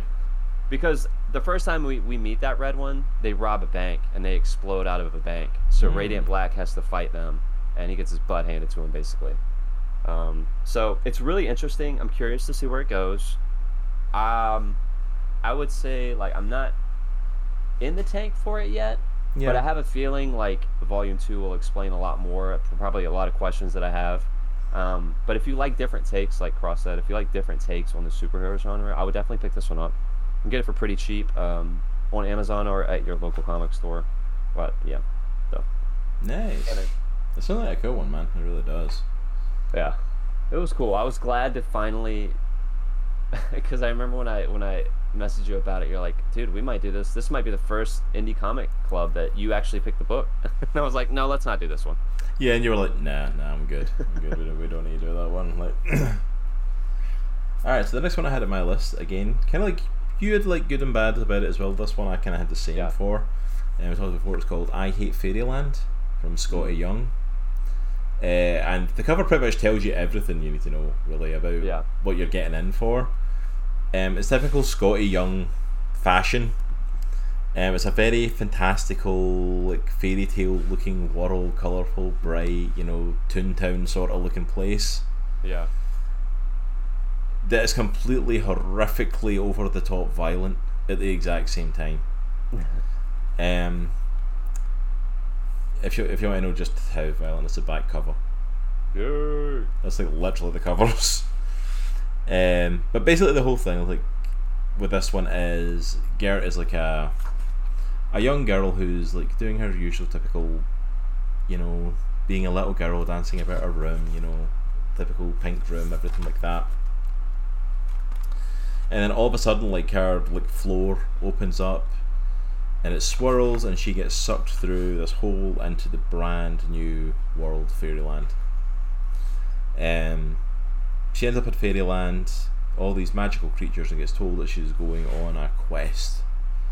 You know, typical fashion, pretty much for anything. She gets given a little, like, guide. I can't even remember his name. It's been a while for, since I've um, read this one. And she sets off on her journey. Then the next page, it cuts to 27 years later. Yay. Like, because they talk in the background in the first pages, they're like, oh, this should take her about a day or so to do this quest. 27 years later. You got Gertrude, who is like literally maniacal at this point. She is so. Whoop. I'll get the pictures in. Like, she has gone crazy. Oh, and you see her there going as well. It's like, well, fluff you and fluff this map. That's the thing as well. She's in fairyland, so she can't cuss. oh my gosh. So it's just to keep saying other words, they just automatically come out. And that's the thing. She's grown up as well. So like, it's it's the mind of a twenty-seven year old woman who's been trapped in this hell of fairyland for twenty-seven years, Sheesh. basically looking for a key to get out. Looking for a key to open the door to get out of the place, and it's her adventure to try and find it, to try and get it, and basically I think it's like there's a cut off point that comes. It's like it's 27 years almost to the day, and there's like a cut off of if someone stays there for that certain length of time. Like the Queen of Fairyland has not been able to touch her, Hmm. and just like get rid of her. Yeah. So she's gotten more maniacal, more vicious, is like murdering people in Fairyland, and the Queen has not been able to do anything. But now the guns are the gauntlets are off, and she can go. So the Queen Yeah. starts sending people to go hunting after her. But Gertrude is just like nasty and vicious. Like she's like swinging her big axe. Like you get dudes like this going after her and stuff. And, Dude, that looks so sweet. um, is a lot of it as well is very much there's a lot of kind of gross out humor stuff to it as well. Like Skottie Young like plays with us so much. He, you can tell he had fun like writing this book. Uh, there's points of like a zombie part that comes into it and stuff, and then you get an interesting part where the Queen, now that Gert's basically uh, able to be attacked, hmm I think there's like a cut off where she's going to get stuck in Fairyland as well Yeah. because the Queen brings in another little girl Mm. to have an adventure in Fairyland. But if this kid finds the door first, Gert gets stuck forever. Dang. So it now becomes this whole big thing that Gert is trying to take her on. But this little kid's got like her own kind of set of powers, like she blasts her like through trees with a rainbow and stuff. Dang. So, because Gert's automatic thing is like, well, I'm just going to freaking kill you. Yeah. It's like you're causing me trouble. I'm just going to kill you and just keep doing what I'm doing. And like, and she blasts her. So now she has to compete with this little girl to get the key, um, to try and like get to the door. And I kind of want to give away the ending of this one because like this book, like everything about this sounded amazing. Yeah. And I don't know what it was. I don't know if I was in a weird mood reading it or something. Because even going back over it, I'm like, this sounds phenomenal. Why did I not like this as much? Yeah. Something about it just didn't click with me. Mm. And I'm like, I might need to give this one a reread actually, because It's kind of like Radiant Black for me. It sounded Yeah. really cool, but it just, I don't know. There was something about it that didn't register with me. But the ending of it seems to be really cool, like, because the ending of it is basically she like raises up like this massive demon monster from the pits of hell of Fairyland, Holy crap. Um, like to take her on and stuff, and like basically makes a deal with her to like get his powers and stuff. Mm. So you end up with like this going on, Dang. which the artwork is sweet in this. I mean, Yeah, it looks Scott awesome. Young's phenomenal. She ends up fighting uh, the little girl and wins, which that outright just murders her. Opens the ground and it swallows her. Dang. Um, so she gets the key and she can leave. Opens the door. Is about to walk through. Kills the queen Dang. and the little guy like that was traveling about with her, the little Jiminy Cricket esque character. Uh huh. Yeah. freaks out because right as she turns around to go through the door, the door slams, locks, Oh, no. disappears, and you just see him sighing, and he's like, "If someone kills the Queen of Fairyland, they automatically become the Queen of Fairyland Oh, themselves." So it literally ends with her on the front. Dang. fluffing hate Fairyland. so I it, it didn't hit me in the same way as I thought it was gonna. Like I was expecting. I don't know. I just didn't get the oomph from it. But at the same time, it was good enough that I want to pick up volume two, Yeah. and I want to see what happens. Like, okay, the whole first volume is establishing like her stuck in Fairyland, and I thought that was going to be the premise. I thought we were going to follow that, and she was like basically this little girl brought in to be to go on this quest, Mhm. and she ends up being the villain. Yeah. And no, she's now the queen of Fairyland. So I'm like, I want to see where that concept goes. But yeah, That's that's, sweet, dude. That sounds actually really interesting. yeah, and the and the art for it is phenomenal. One hundred percent, I will forewarn anyone who wants to pick it up though. It is one hundred percent gross out art. Like Skottie Young pushes the limits of how violent he can be in this, and obviously that's just to play off of the fact of like it's this fairy tale world Yeah, with these creatures being massacred. dude, that's hilarious. It definitely sounds interesting. I might have to borrow that from you one time. Yeah, I'll give you a loan it, man. Alright, what else you got for us? All right, so my next one is an oldie. Uh, I don't know if I would call it a goodie, but it's an oldie. Um, it was 1994. Ooh. I've been looking for this one for a while, and I saw it. Um, I think I saw it at Second and Charles, and I had to pick it up. So obviously, Spawn versus Batman. So Frank Miller and Todd McFarlane. Frank Miller wrote, Todd McFarlane drew. It's a very thin comic. I don't know if you could see this. Yeah, it's released kind of like in the hardcover of like a trade, but it's actually more like a single issue. Yeah, it's definitely a single issue. So I mean, the premise is pretty simple. Um, the main the main point of the comic is to show the differentiation between Spawn and Batman, though they are both heroes, so to speak. Spawn more of an anti-hero. Batman has a code that he doesn't kill. Spawn not so much. Mm-hmm. So, um, Batman hears uh like whispers of this person thing killing people in New York, uh, although the people that he's killing are bad people, and then he meets the person doing it, which is Spawn, and they fight, and the art is just normal Todd McFarlane, just bananas. Like, obviously he's exaggerated some of his characters. Like, I don't know if you could see Alfred there. Yeah. Um, uh, it's peak McFarlane. Like his spawn obviously is on point. Um, it's just bananas. It's a bananas. It's a bananas book. I don't know what I was expecting. It was Mhm. about, I guess, what I was expecting. Um, him and Spawn end up getting into a brutal fight, which is awesome, uh, and it happens multiple times. Um, not really a whole lot to say about this comic. Nah, crossovers I mean, I love. Frank, Frank Miller is a god among comic book writers, and Todd McFarlane is a god among comic book artists. But this book, it's not that great. Frank Frank Miller is also back rap crazy though. He is, dude. He is. Like he's like is like when you're talking about Frank Miller, like is this good Frank Miller, like phenomenal, top of his class Frank Miller, or is this back rap crazy, like off the rails Frank Miller? Because they're very two different things. I mean, you could tell like they got in a room together and like we're gonna do whatever we want, and we're just gonna push it to the limit. I mean, look. Yeah. I and that's the thing. A lot of these crossovers in the nineties were like that, though. Like and crossover between publishers. Yeah. Like you get a lot, you get some of that now, and it's done a lot well, and they put a lot of effort into it. But especially during the nineties and early two thousands runs, hmm there wasn't a lot put into them. It was literally selling the book based upon it's Spawn and Batman. Yeah. These two I mean, characters I- are meeting. That was literally like, I mean, that's the reason you picked it up. Is like that's the reason everybody picked Yeah, it up when Spawn, it I came love out. Spawn. I love Batman, dude. They're together. Heck yeah. Yeah, I mean And that was I- literally that was Image and DC going. Let's make some money.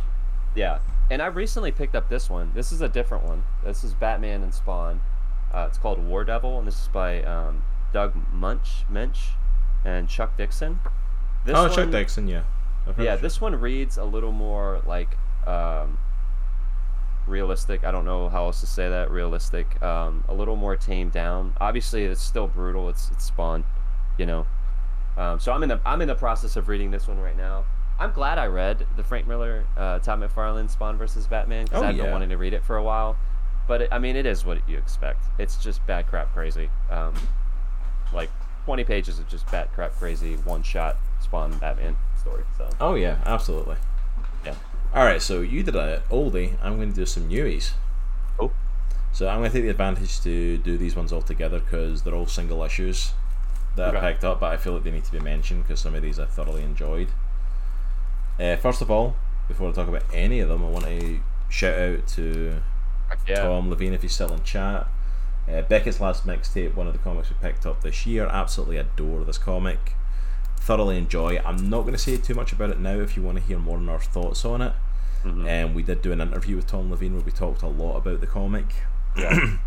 Um, but thoroughly enjoyed this. My official kind of recommendation on it was it's what 13 reasons why wishes it could have been.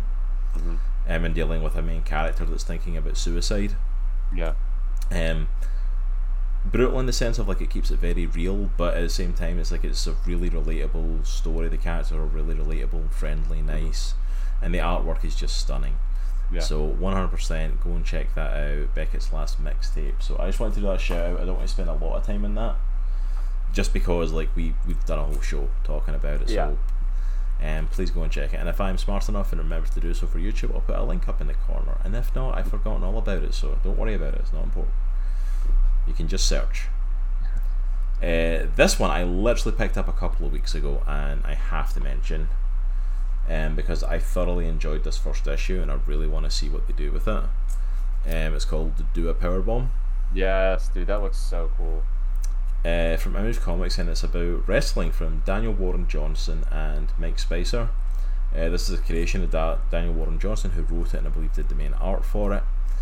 Um, and basically, it's it's a really interesting setup. It's only the first issue, but the characters that you start off with is like um, the main wrestler who she's the world champion and going out to face um, her main opponent, her big rival, and defend her title. And basically, she dies in the ring. And the journey, the story jumps forward to her daughter, who was there with her now, being old enough and starting to wrestle. You get some really interesting character moments in this because we spend a lot of time at the start of the issue establishing the family, Yeah. establishing they have a really good relationship. They're really supportive, like, um, like her dad and her are there to support her mom.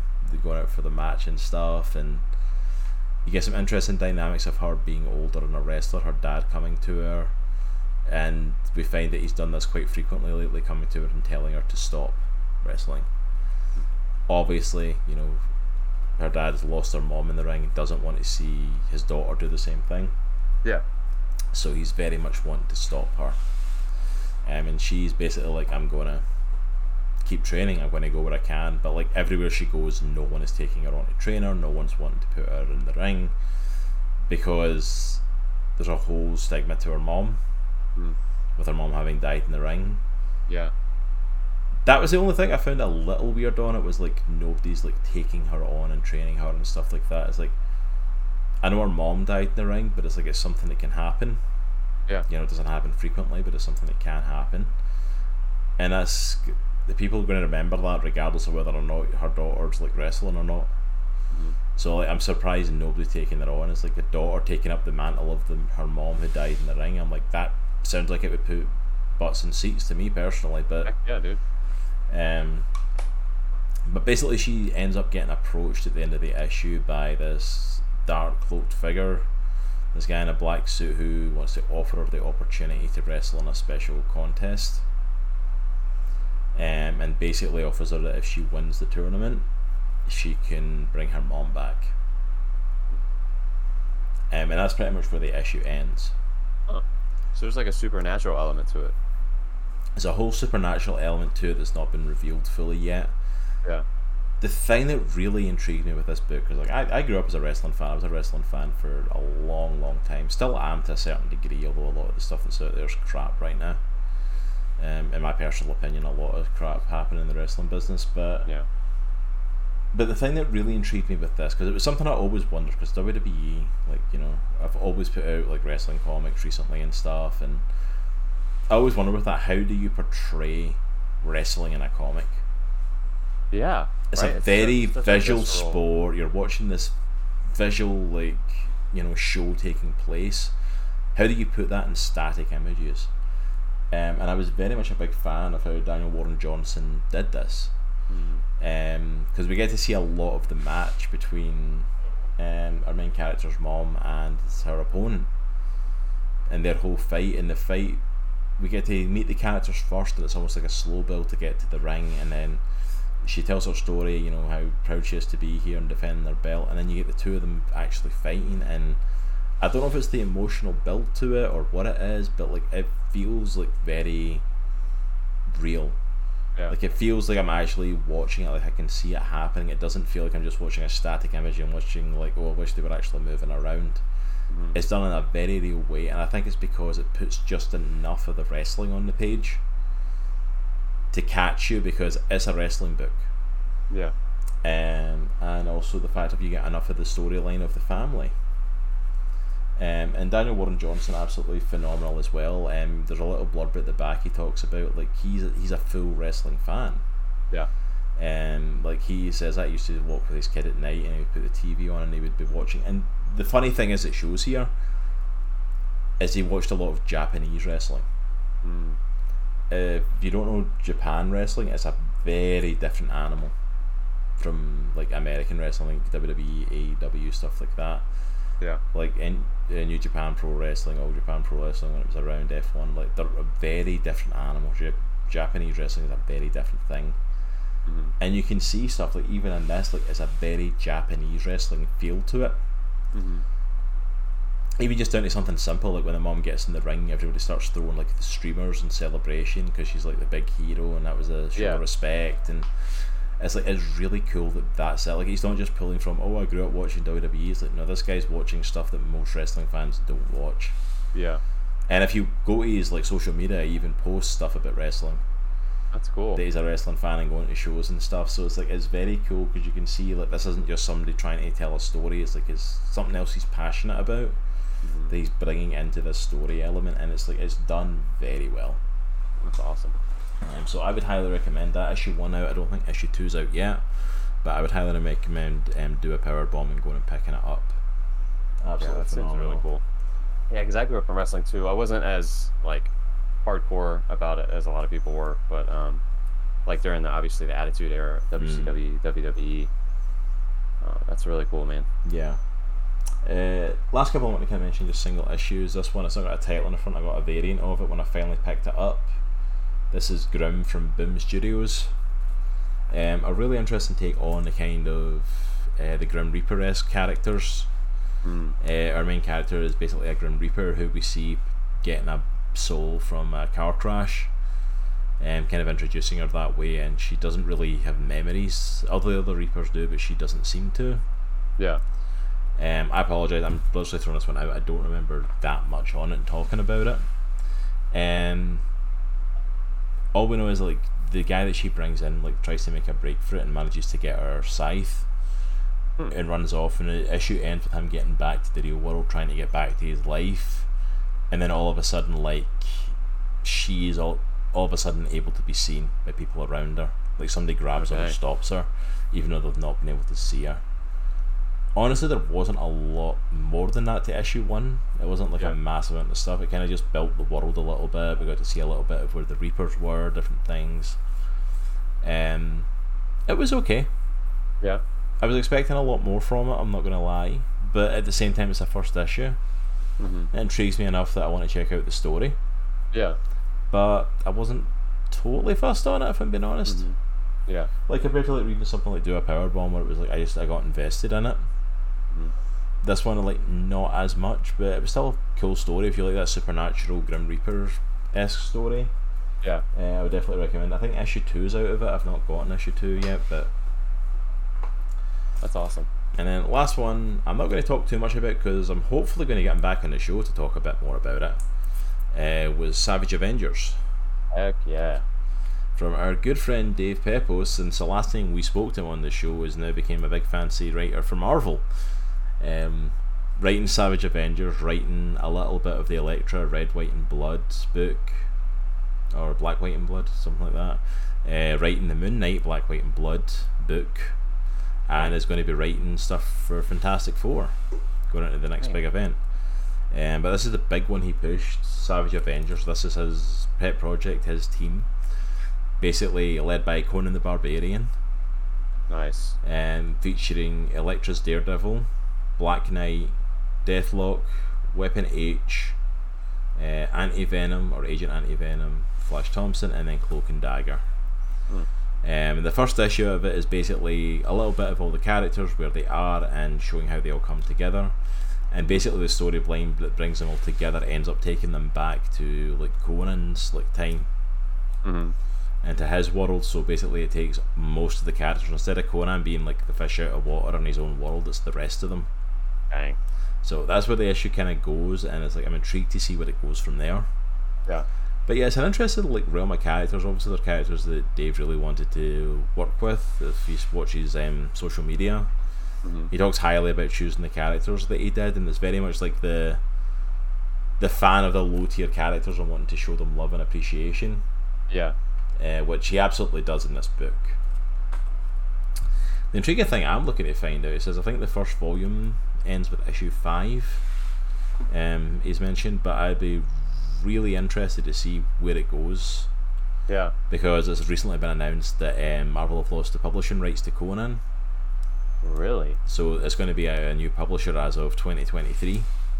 Dang. So I'd be really intrigued to see like if this is going to go forward still without Conan, Hmm. um, in another way, or if it's just going to be he ends up doing other books because he's already working Yeah. on other projects there. So I'd be really intrigued. But yeah, it's worth a check out. You know, it's like I picked it up for Dave Pepose. Like uh, the first issue's enough to kind of intrigue of what's going on. I think. I have it. I haven't read it yet, but I have it. It's been sitting on my. Uh, I haven't wanted to open it. I'm like he's a, he's big time now. I know. But yeah. All right, but I know to you. You can do your next book. Yeah. So I mean, I know we're getting close to time, so this will probably be my last one that that I uh, review. I have a couple more, but I'll put them in that list. I've been creating a list as we've been talking. So. Nice. Uh, Amazon list for everybody who's interested in the stuff that we talked about today. Yeah, and anything that's next- anything that we don't go into, we'll just we'll put in the list, but we'll also just shout out like we've read Yeah. these and you know thumbs up, thumbs down. You know. Yeah, yeah, exactly. So this next one was one that you and I talked about. Well, you more so, uh, but I had never read a Transformers comic ever. Mm. Like I'd watched the show. Obviously, I was a huge fan of Transformers. Had a ton of the toys. I love the movies, all that stuff. Oh, okay, I love. I liked the movies. Okay. I was gonna say it's like are we, I uh, the movies. are we gonna are we gonna have a falling out here because like Uh, loving the Transformers movie is not an okay thing.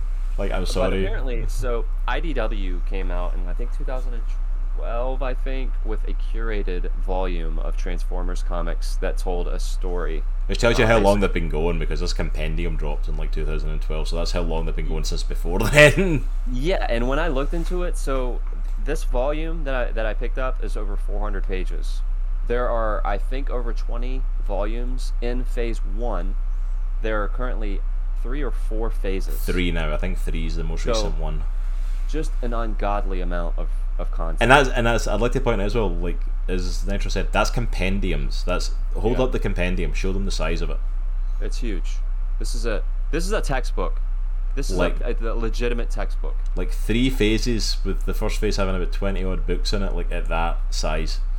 So, I'm going to be honest. This is probably I don't know if this is my favorite that I read, but this is close. I really Um, it's on my list. I really want to pick it up. I just don't ever have thirty five bucks to spare at one time to pick it up. It's so good. So the only the only negative thing I will say is that if you read this at night, like obviously you're dealing with Transformers. There's a lot of close up shots. It's really hard to make out some of the art if you're reading it at night.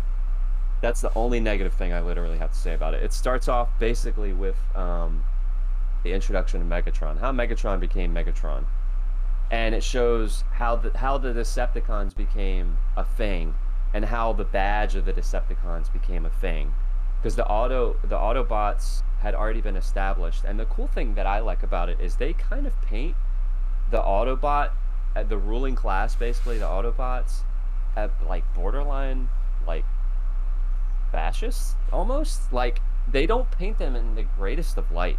And not like optimus prime or anything like that but sentinel prime the, the dude who came before Yeah. optimus prime. Like he's the leader and he is just he takes no crap. Like he is like i will murder anyone i have to in order to push our our nation or whatever forward. It's def like it's it's cool the way that they they make Megatron at first like a very sympathetic, like oh I can understand why he became the way he became. Which is amazing Um, because I've said it plenty of times. Sympathetic villain.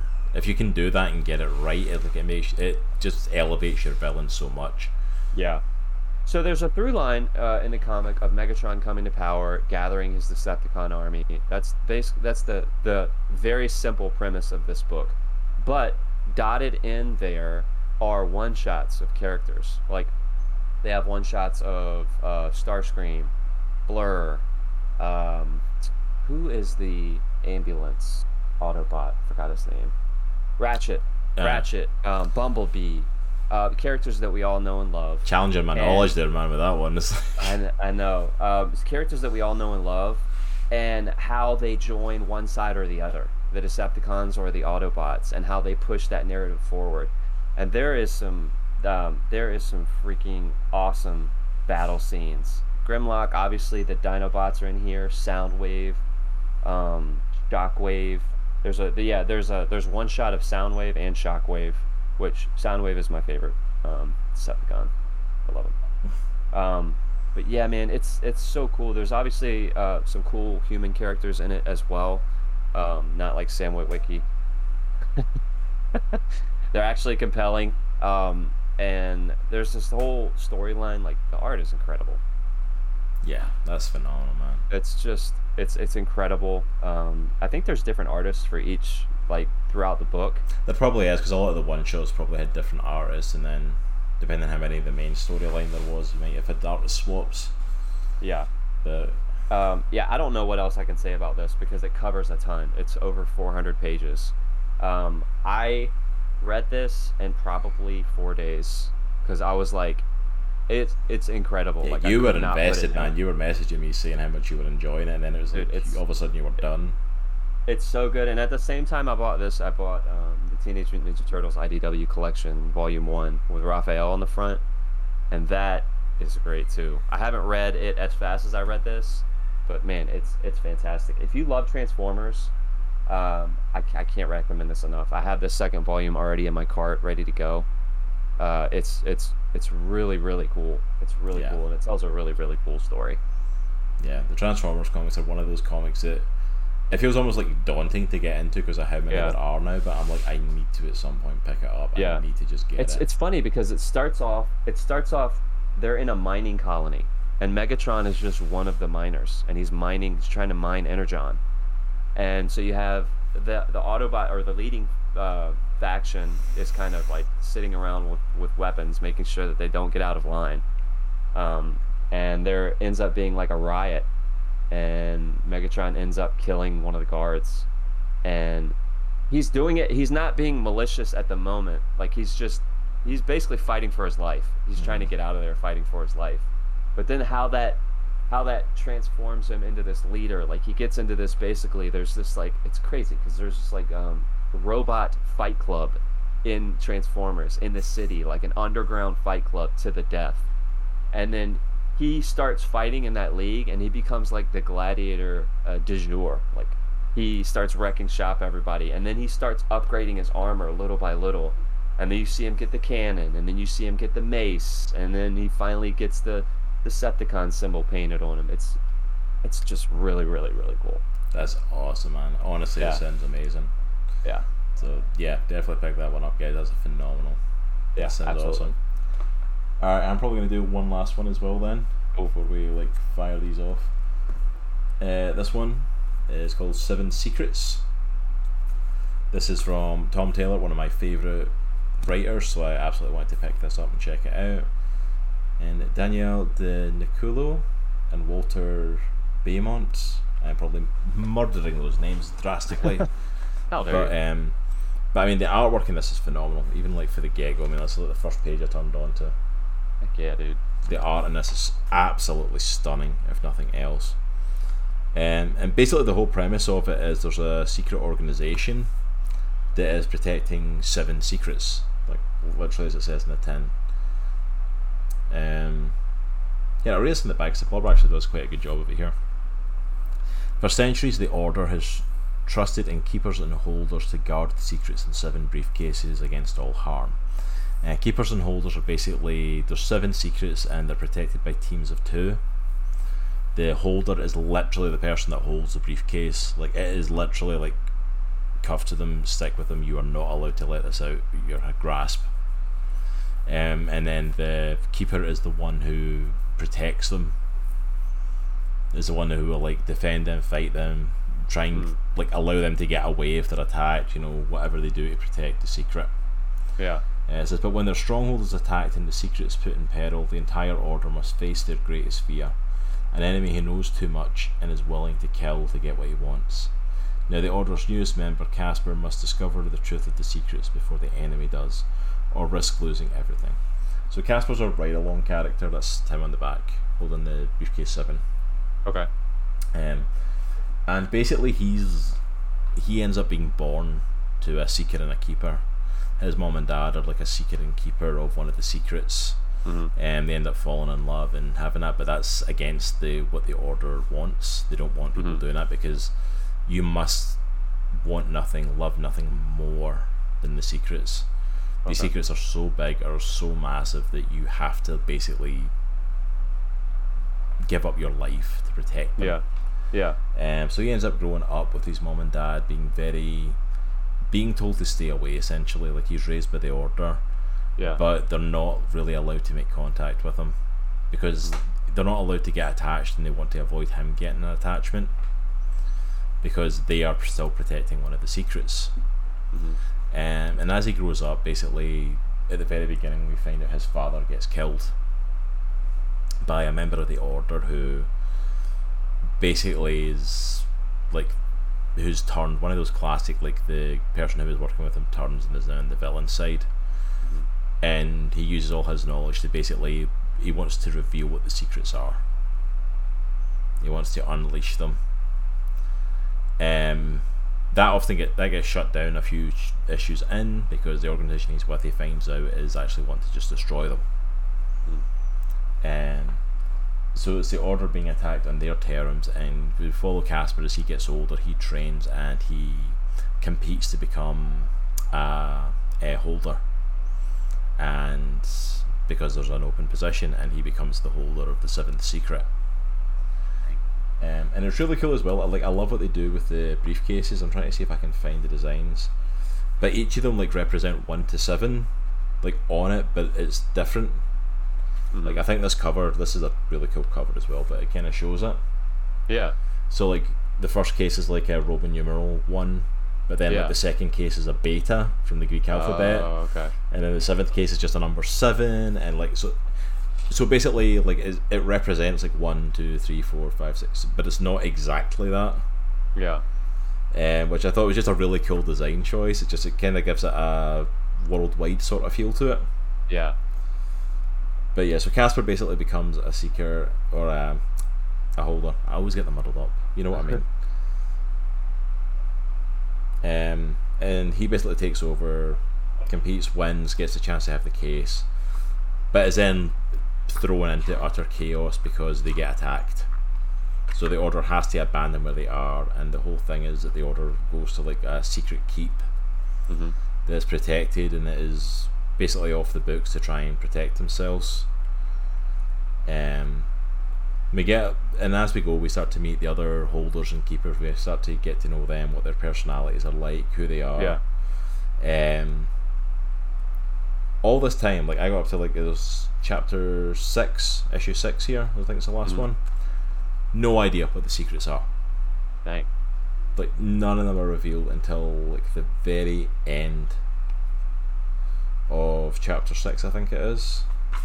One of the cases gets opened. I'm trying to find the spot where it happens. Um, yeah, I think it's here. So it's the th- the holders of the third case. So they asked them to open the third case, and they do, and Dang. this portal appears. And to escape they all go into it. And I'm trying to find it. It takes them to kind of like this other world. It's almost like a rainbow road looking place. Yeah. Almost looks like anime like style. Yeah, a bit. speaking of anime there you go as well. There's the third briefcase the Japanese three. Nice. So I just when you said anime they're like oh yeah there is actually a Japanese letter in there uh, but it's this other world to it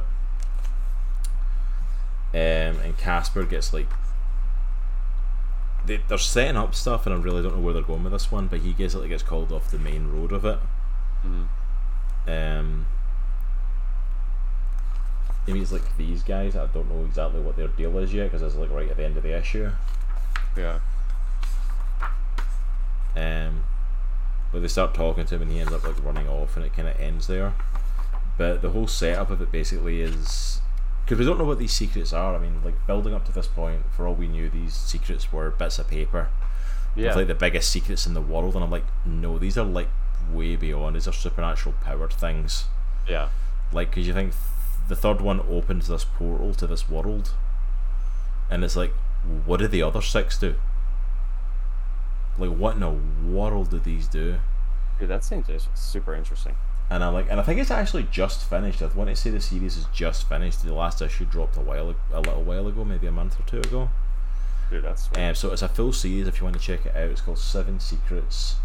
And Tom Taylor does a really good job building the world, and I'm like, I'm definitely intrigued to see where it goes from there. yeah. Um, but yeah, I, I thoroughly enjoyed it. That's awesome, man.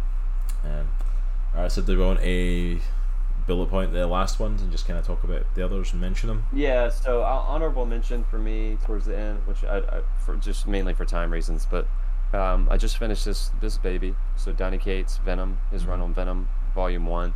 I'm a huge Venom fan. He's one of my favorite characters growing up.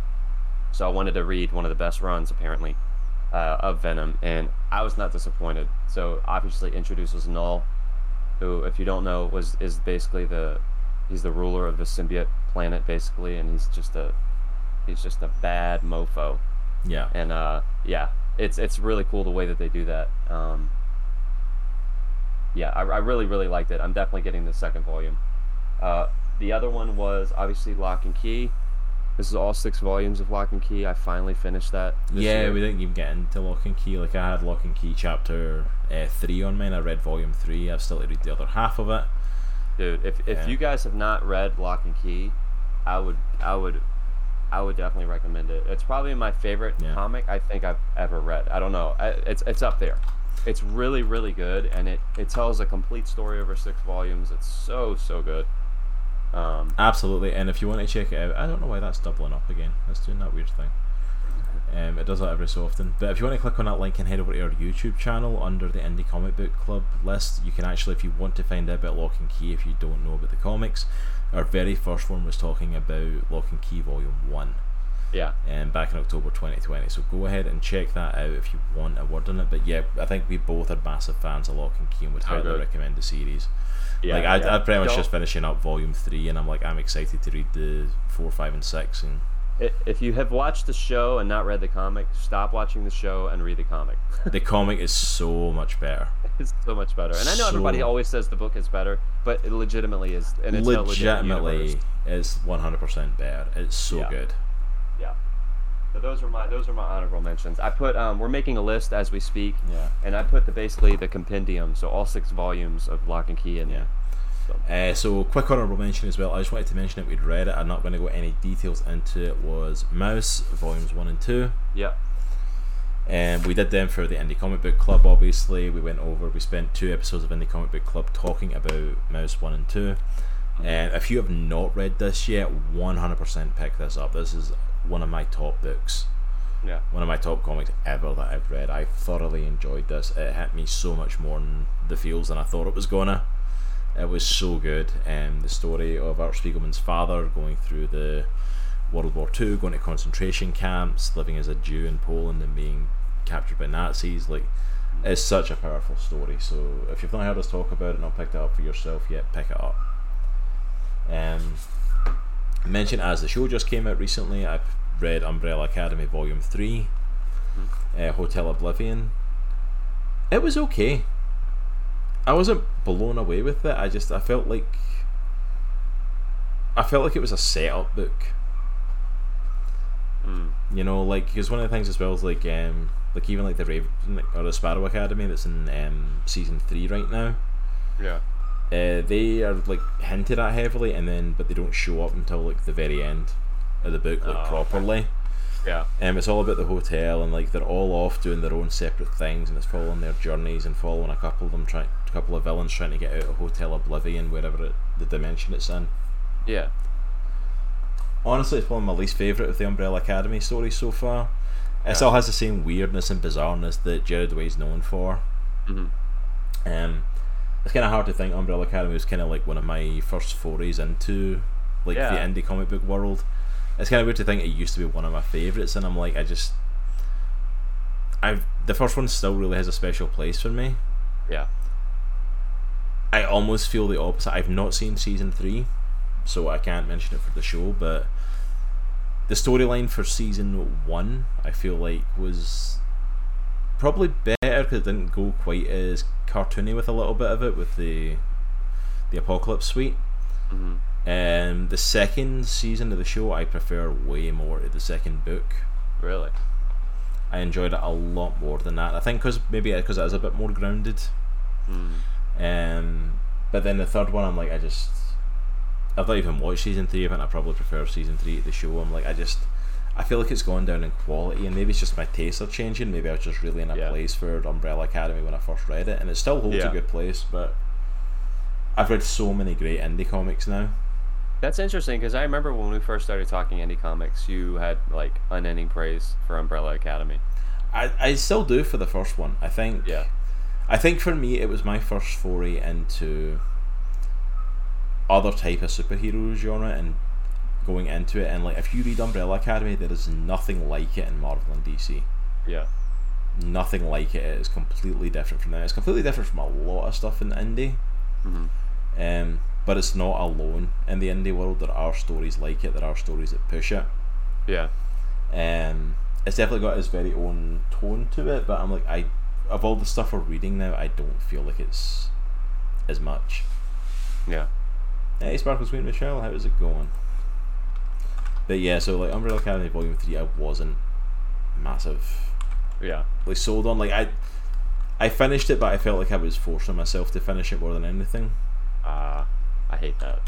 rather than actually like enjoying it and wanting to keep reading it. Yeah, I get that. I get what you're saying.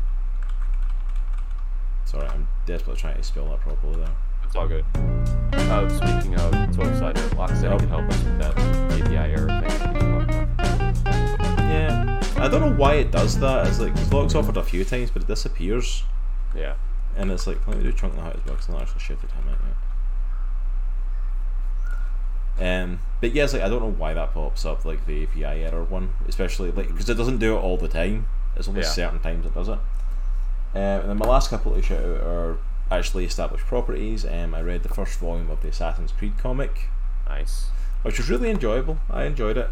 Uh, it wasn't like phenomenal or anything, but I enjoyed it because it's it's introducing the Assassin's Creed world if you're used to it and you know it. Which, if anyone knows me, I'm a massive Assassin's Creed fan. I love the Assassin's Creed stuff. Yeah. Um, but it's a very it's a different set of characters and a different kind of setting. Yeah. Um, the jaunt into the past is interesting because it's set during um, the Salem witch trials. Oh, cool.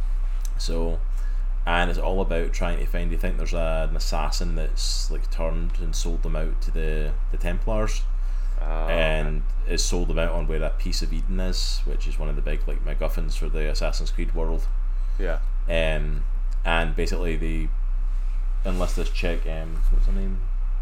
Charlotte. I tried to remember her first name there. Charlotte Dela Cruz. It's like a, it's a C Dela Cruz. I don't know what the first name is of Charlotte.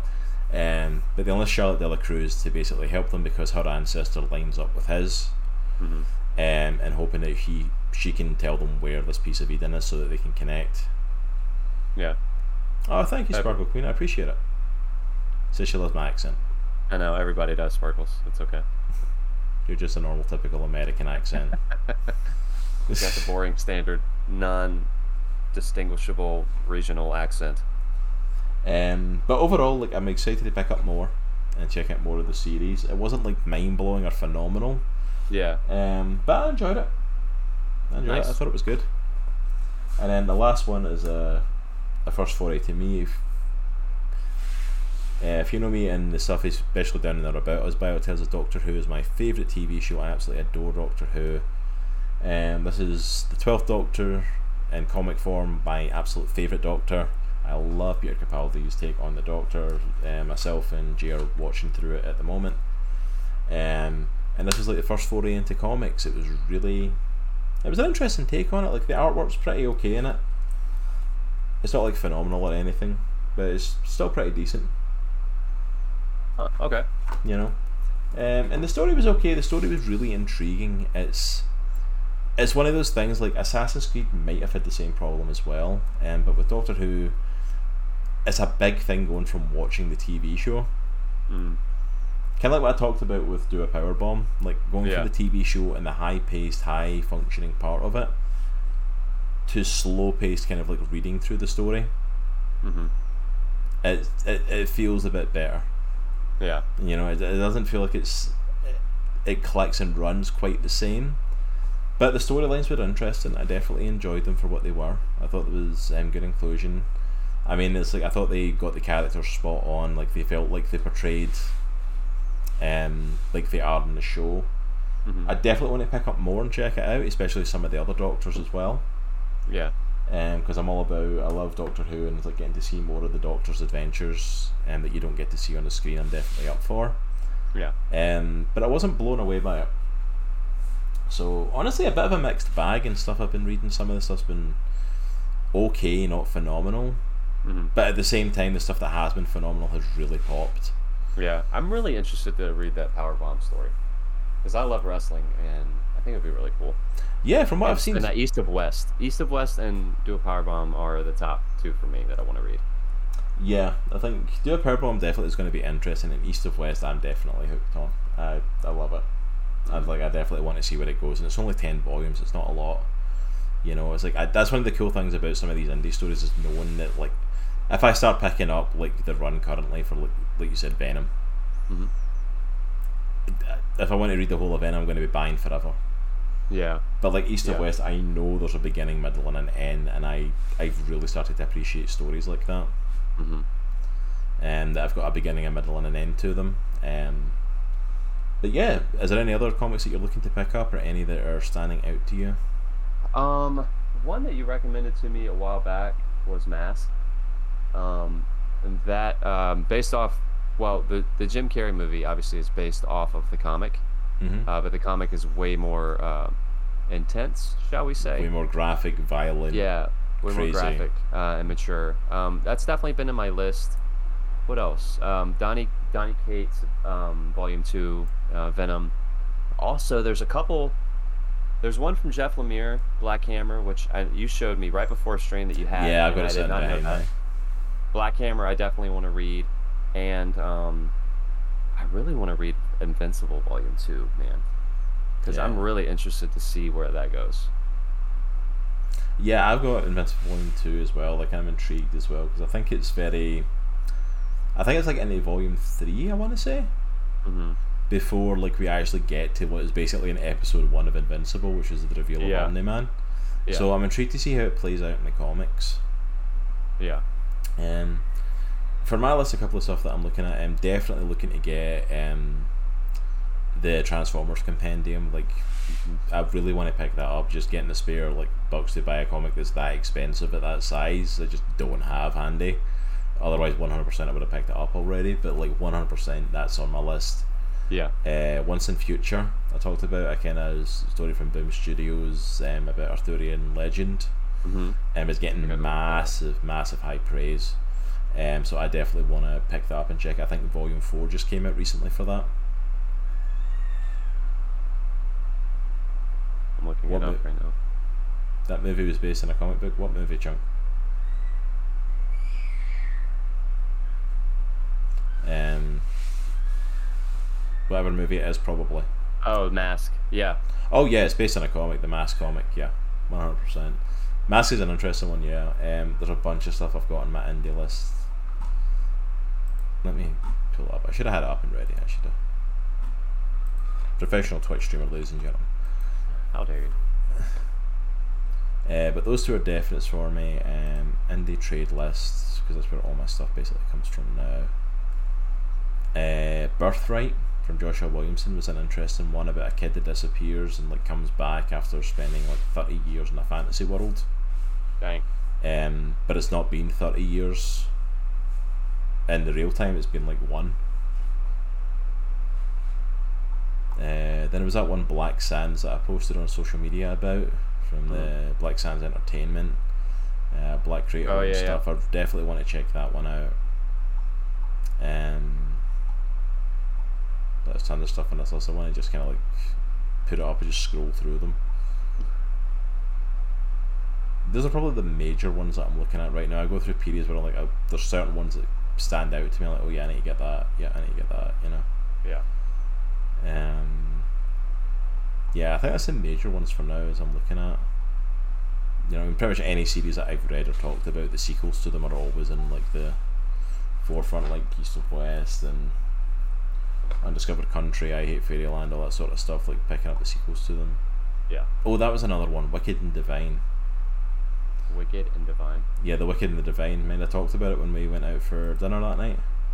Um, it's basically the rebirth of gods. Like every f- so many years, like the gods are reborn. Oh yeah, I added that to my list. Um, talking. I have that on there. and they're currently um, uh, pop stars. I think is the current iteration, but like they end up dying off and being reborn and to new forms where they get new fans and new subjects to praise them. Yeah. Um, I was really intrigued by that concept again, because talking about the mythology and stuff like that. Same as you, I love mythology and all the sort of lore Mhm. around it. So I was very intrigued by that and like ancient gods in the modern day Yeah. but not like oh they're still here but we just don't talk about them no they rebirth themselves in a way where they're still going to get praised Mm. and I'm like a really intriguing subject Yeah, that's very interesting. but yeah it's like so there's a bunch of great stuff out there Yeah. Like indie comics is where it's at, man. You introduced me into the world, and it's it's been great, man. There's some really cool stuff. that's it though was like honestly i was just i was getting bored with marvel and dc Yeah.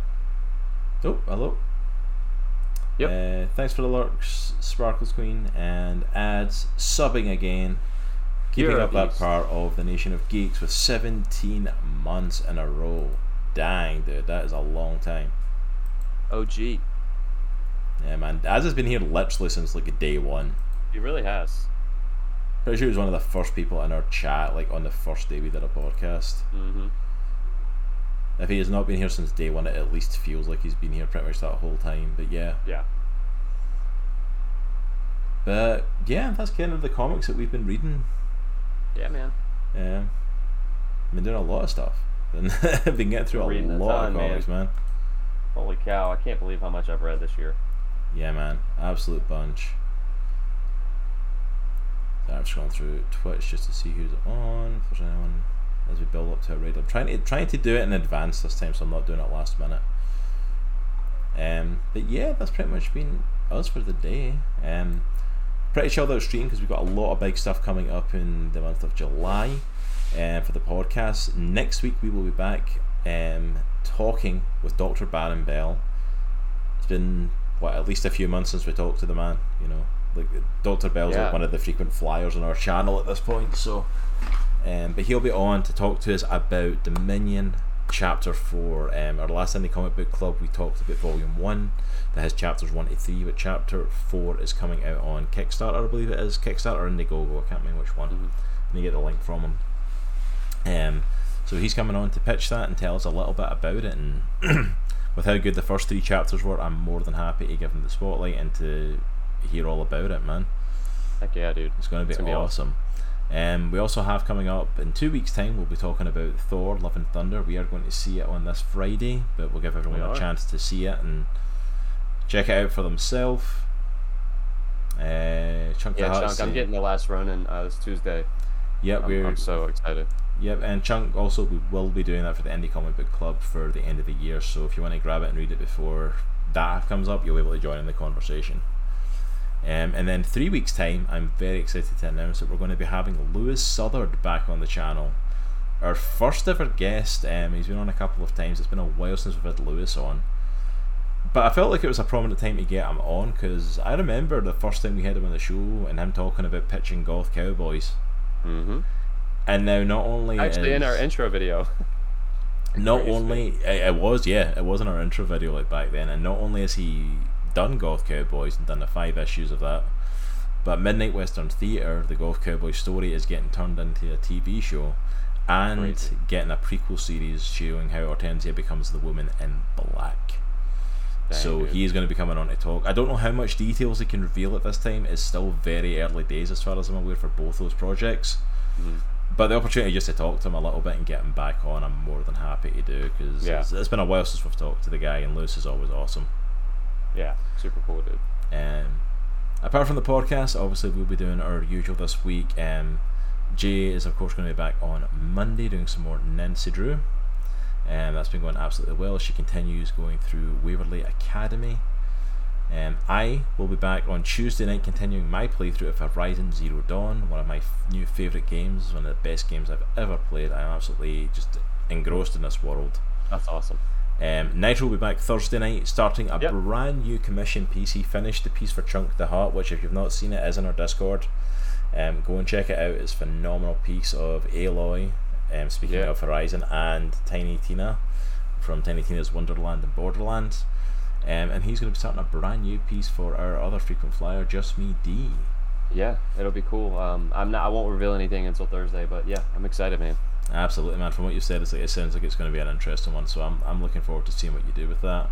And then, of course, we won't be back on Friday. We are doing no Sea of Thieves this week because Nitro and I will be heading to the cinema to go watch Thor: Love and Thunder. So we won't be back Friday, but plenty of other stuff going on in the channel to keep you going. So I hope you all have an absolutely amazing week. Yeah. Um, I think we're going to go and raid um, Charwi TV. I think is how you pronounce it. I'm probably butchering that like I do most other names. um, but we're going to go show her some love. She's doing some just chatting just now, um, talking about stuff, and um, I don't think she's family friendly, but um, we're going to go show her some love, take the opportunity. Um, so please hang around, stick around, go say hi to her, drop her a follow if you aren't already. Um, follow us on our social media, join us on our Discord as Nitro has posted in the chat. And let me do this before I forget because I always forget. We have um, are of course um, sponsor or ambassadors for BCW um, supplies who supply comic boxes, comic bags, and boards, and all the sort of stuff for collection and any other collectible. Um, if you click on that link and use Comic Cross at checkout to save 10% on any of your purchases there. And BCW, you also see the logo just below us there. So, um, so want to share that out? Well, I actually remember to do it for once. But we are going to go. We're going to show some love to Charlie. Double check she is still on. Yep, i that's what I think. I'm going to go raid and they're just going to disappear. But you all have an absolutely amazing week. Take care, enjoy yourselves, and remember it is a good week to be a geek. And we will see you all on Monday. Yeah, love y'all a good one, folks.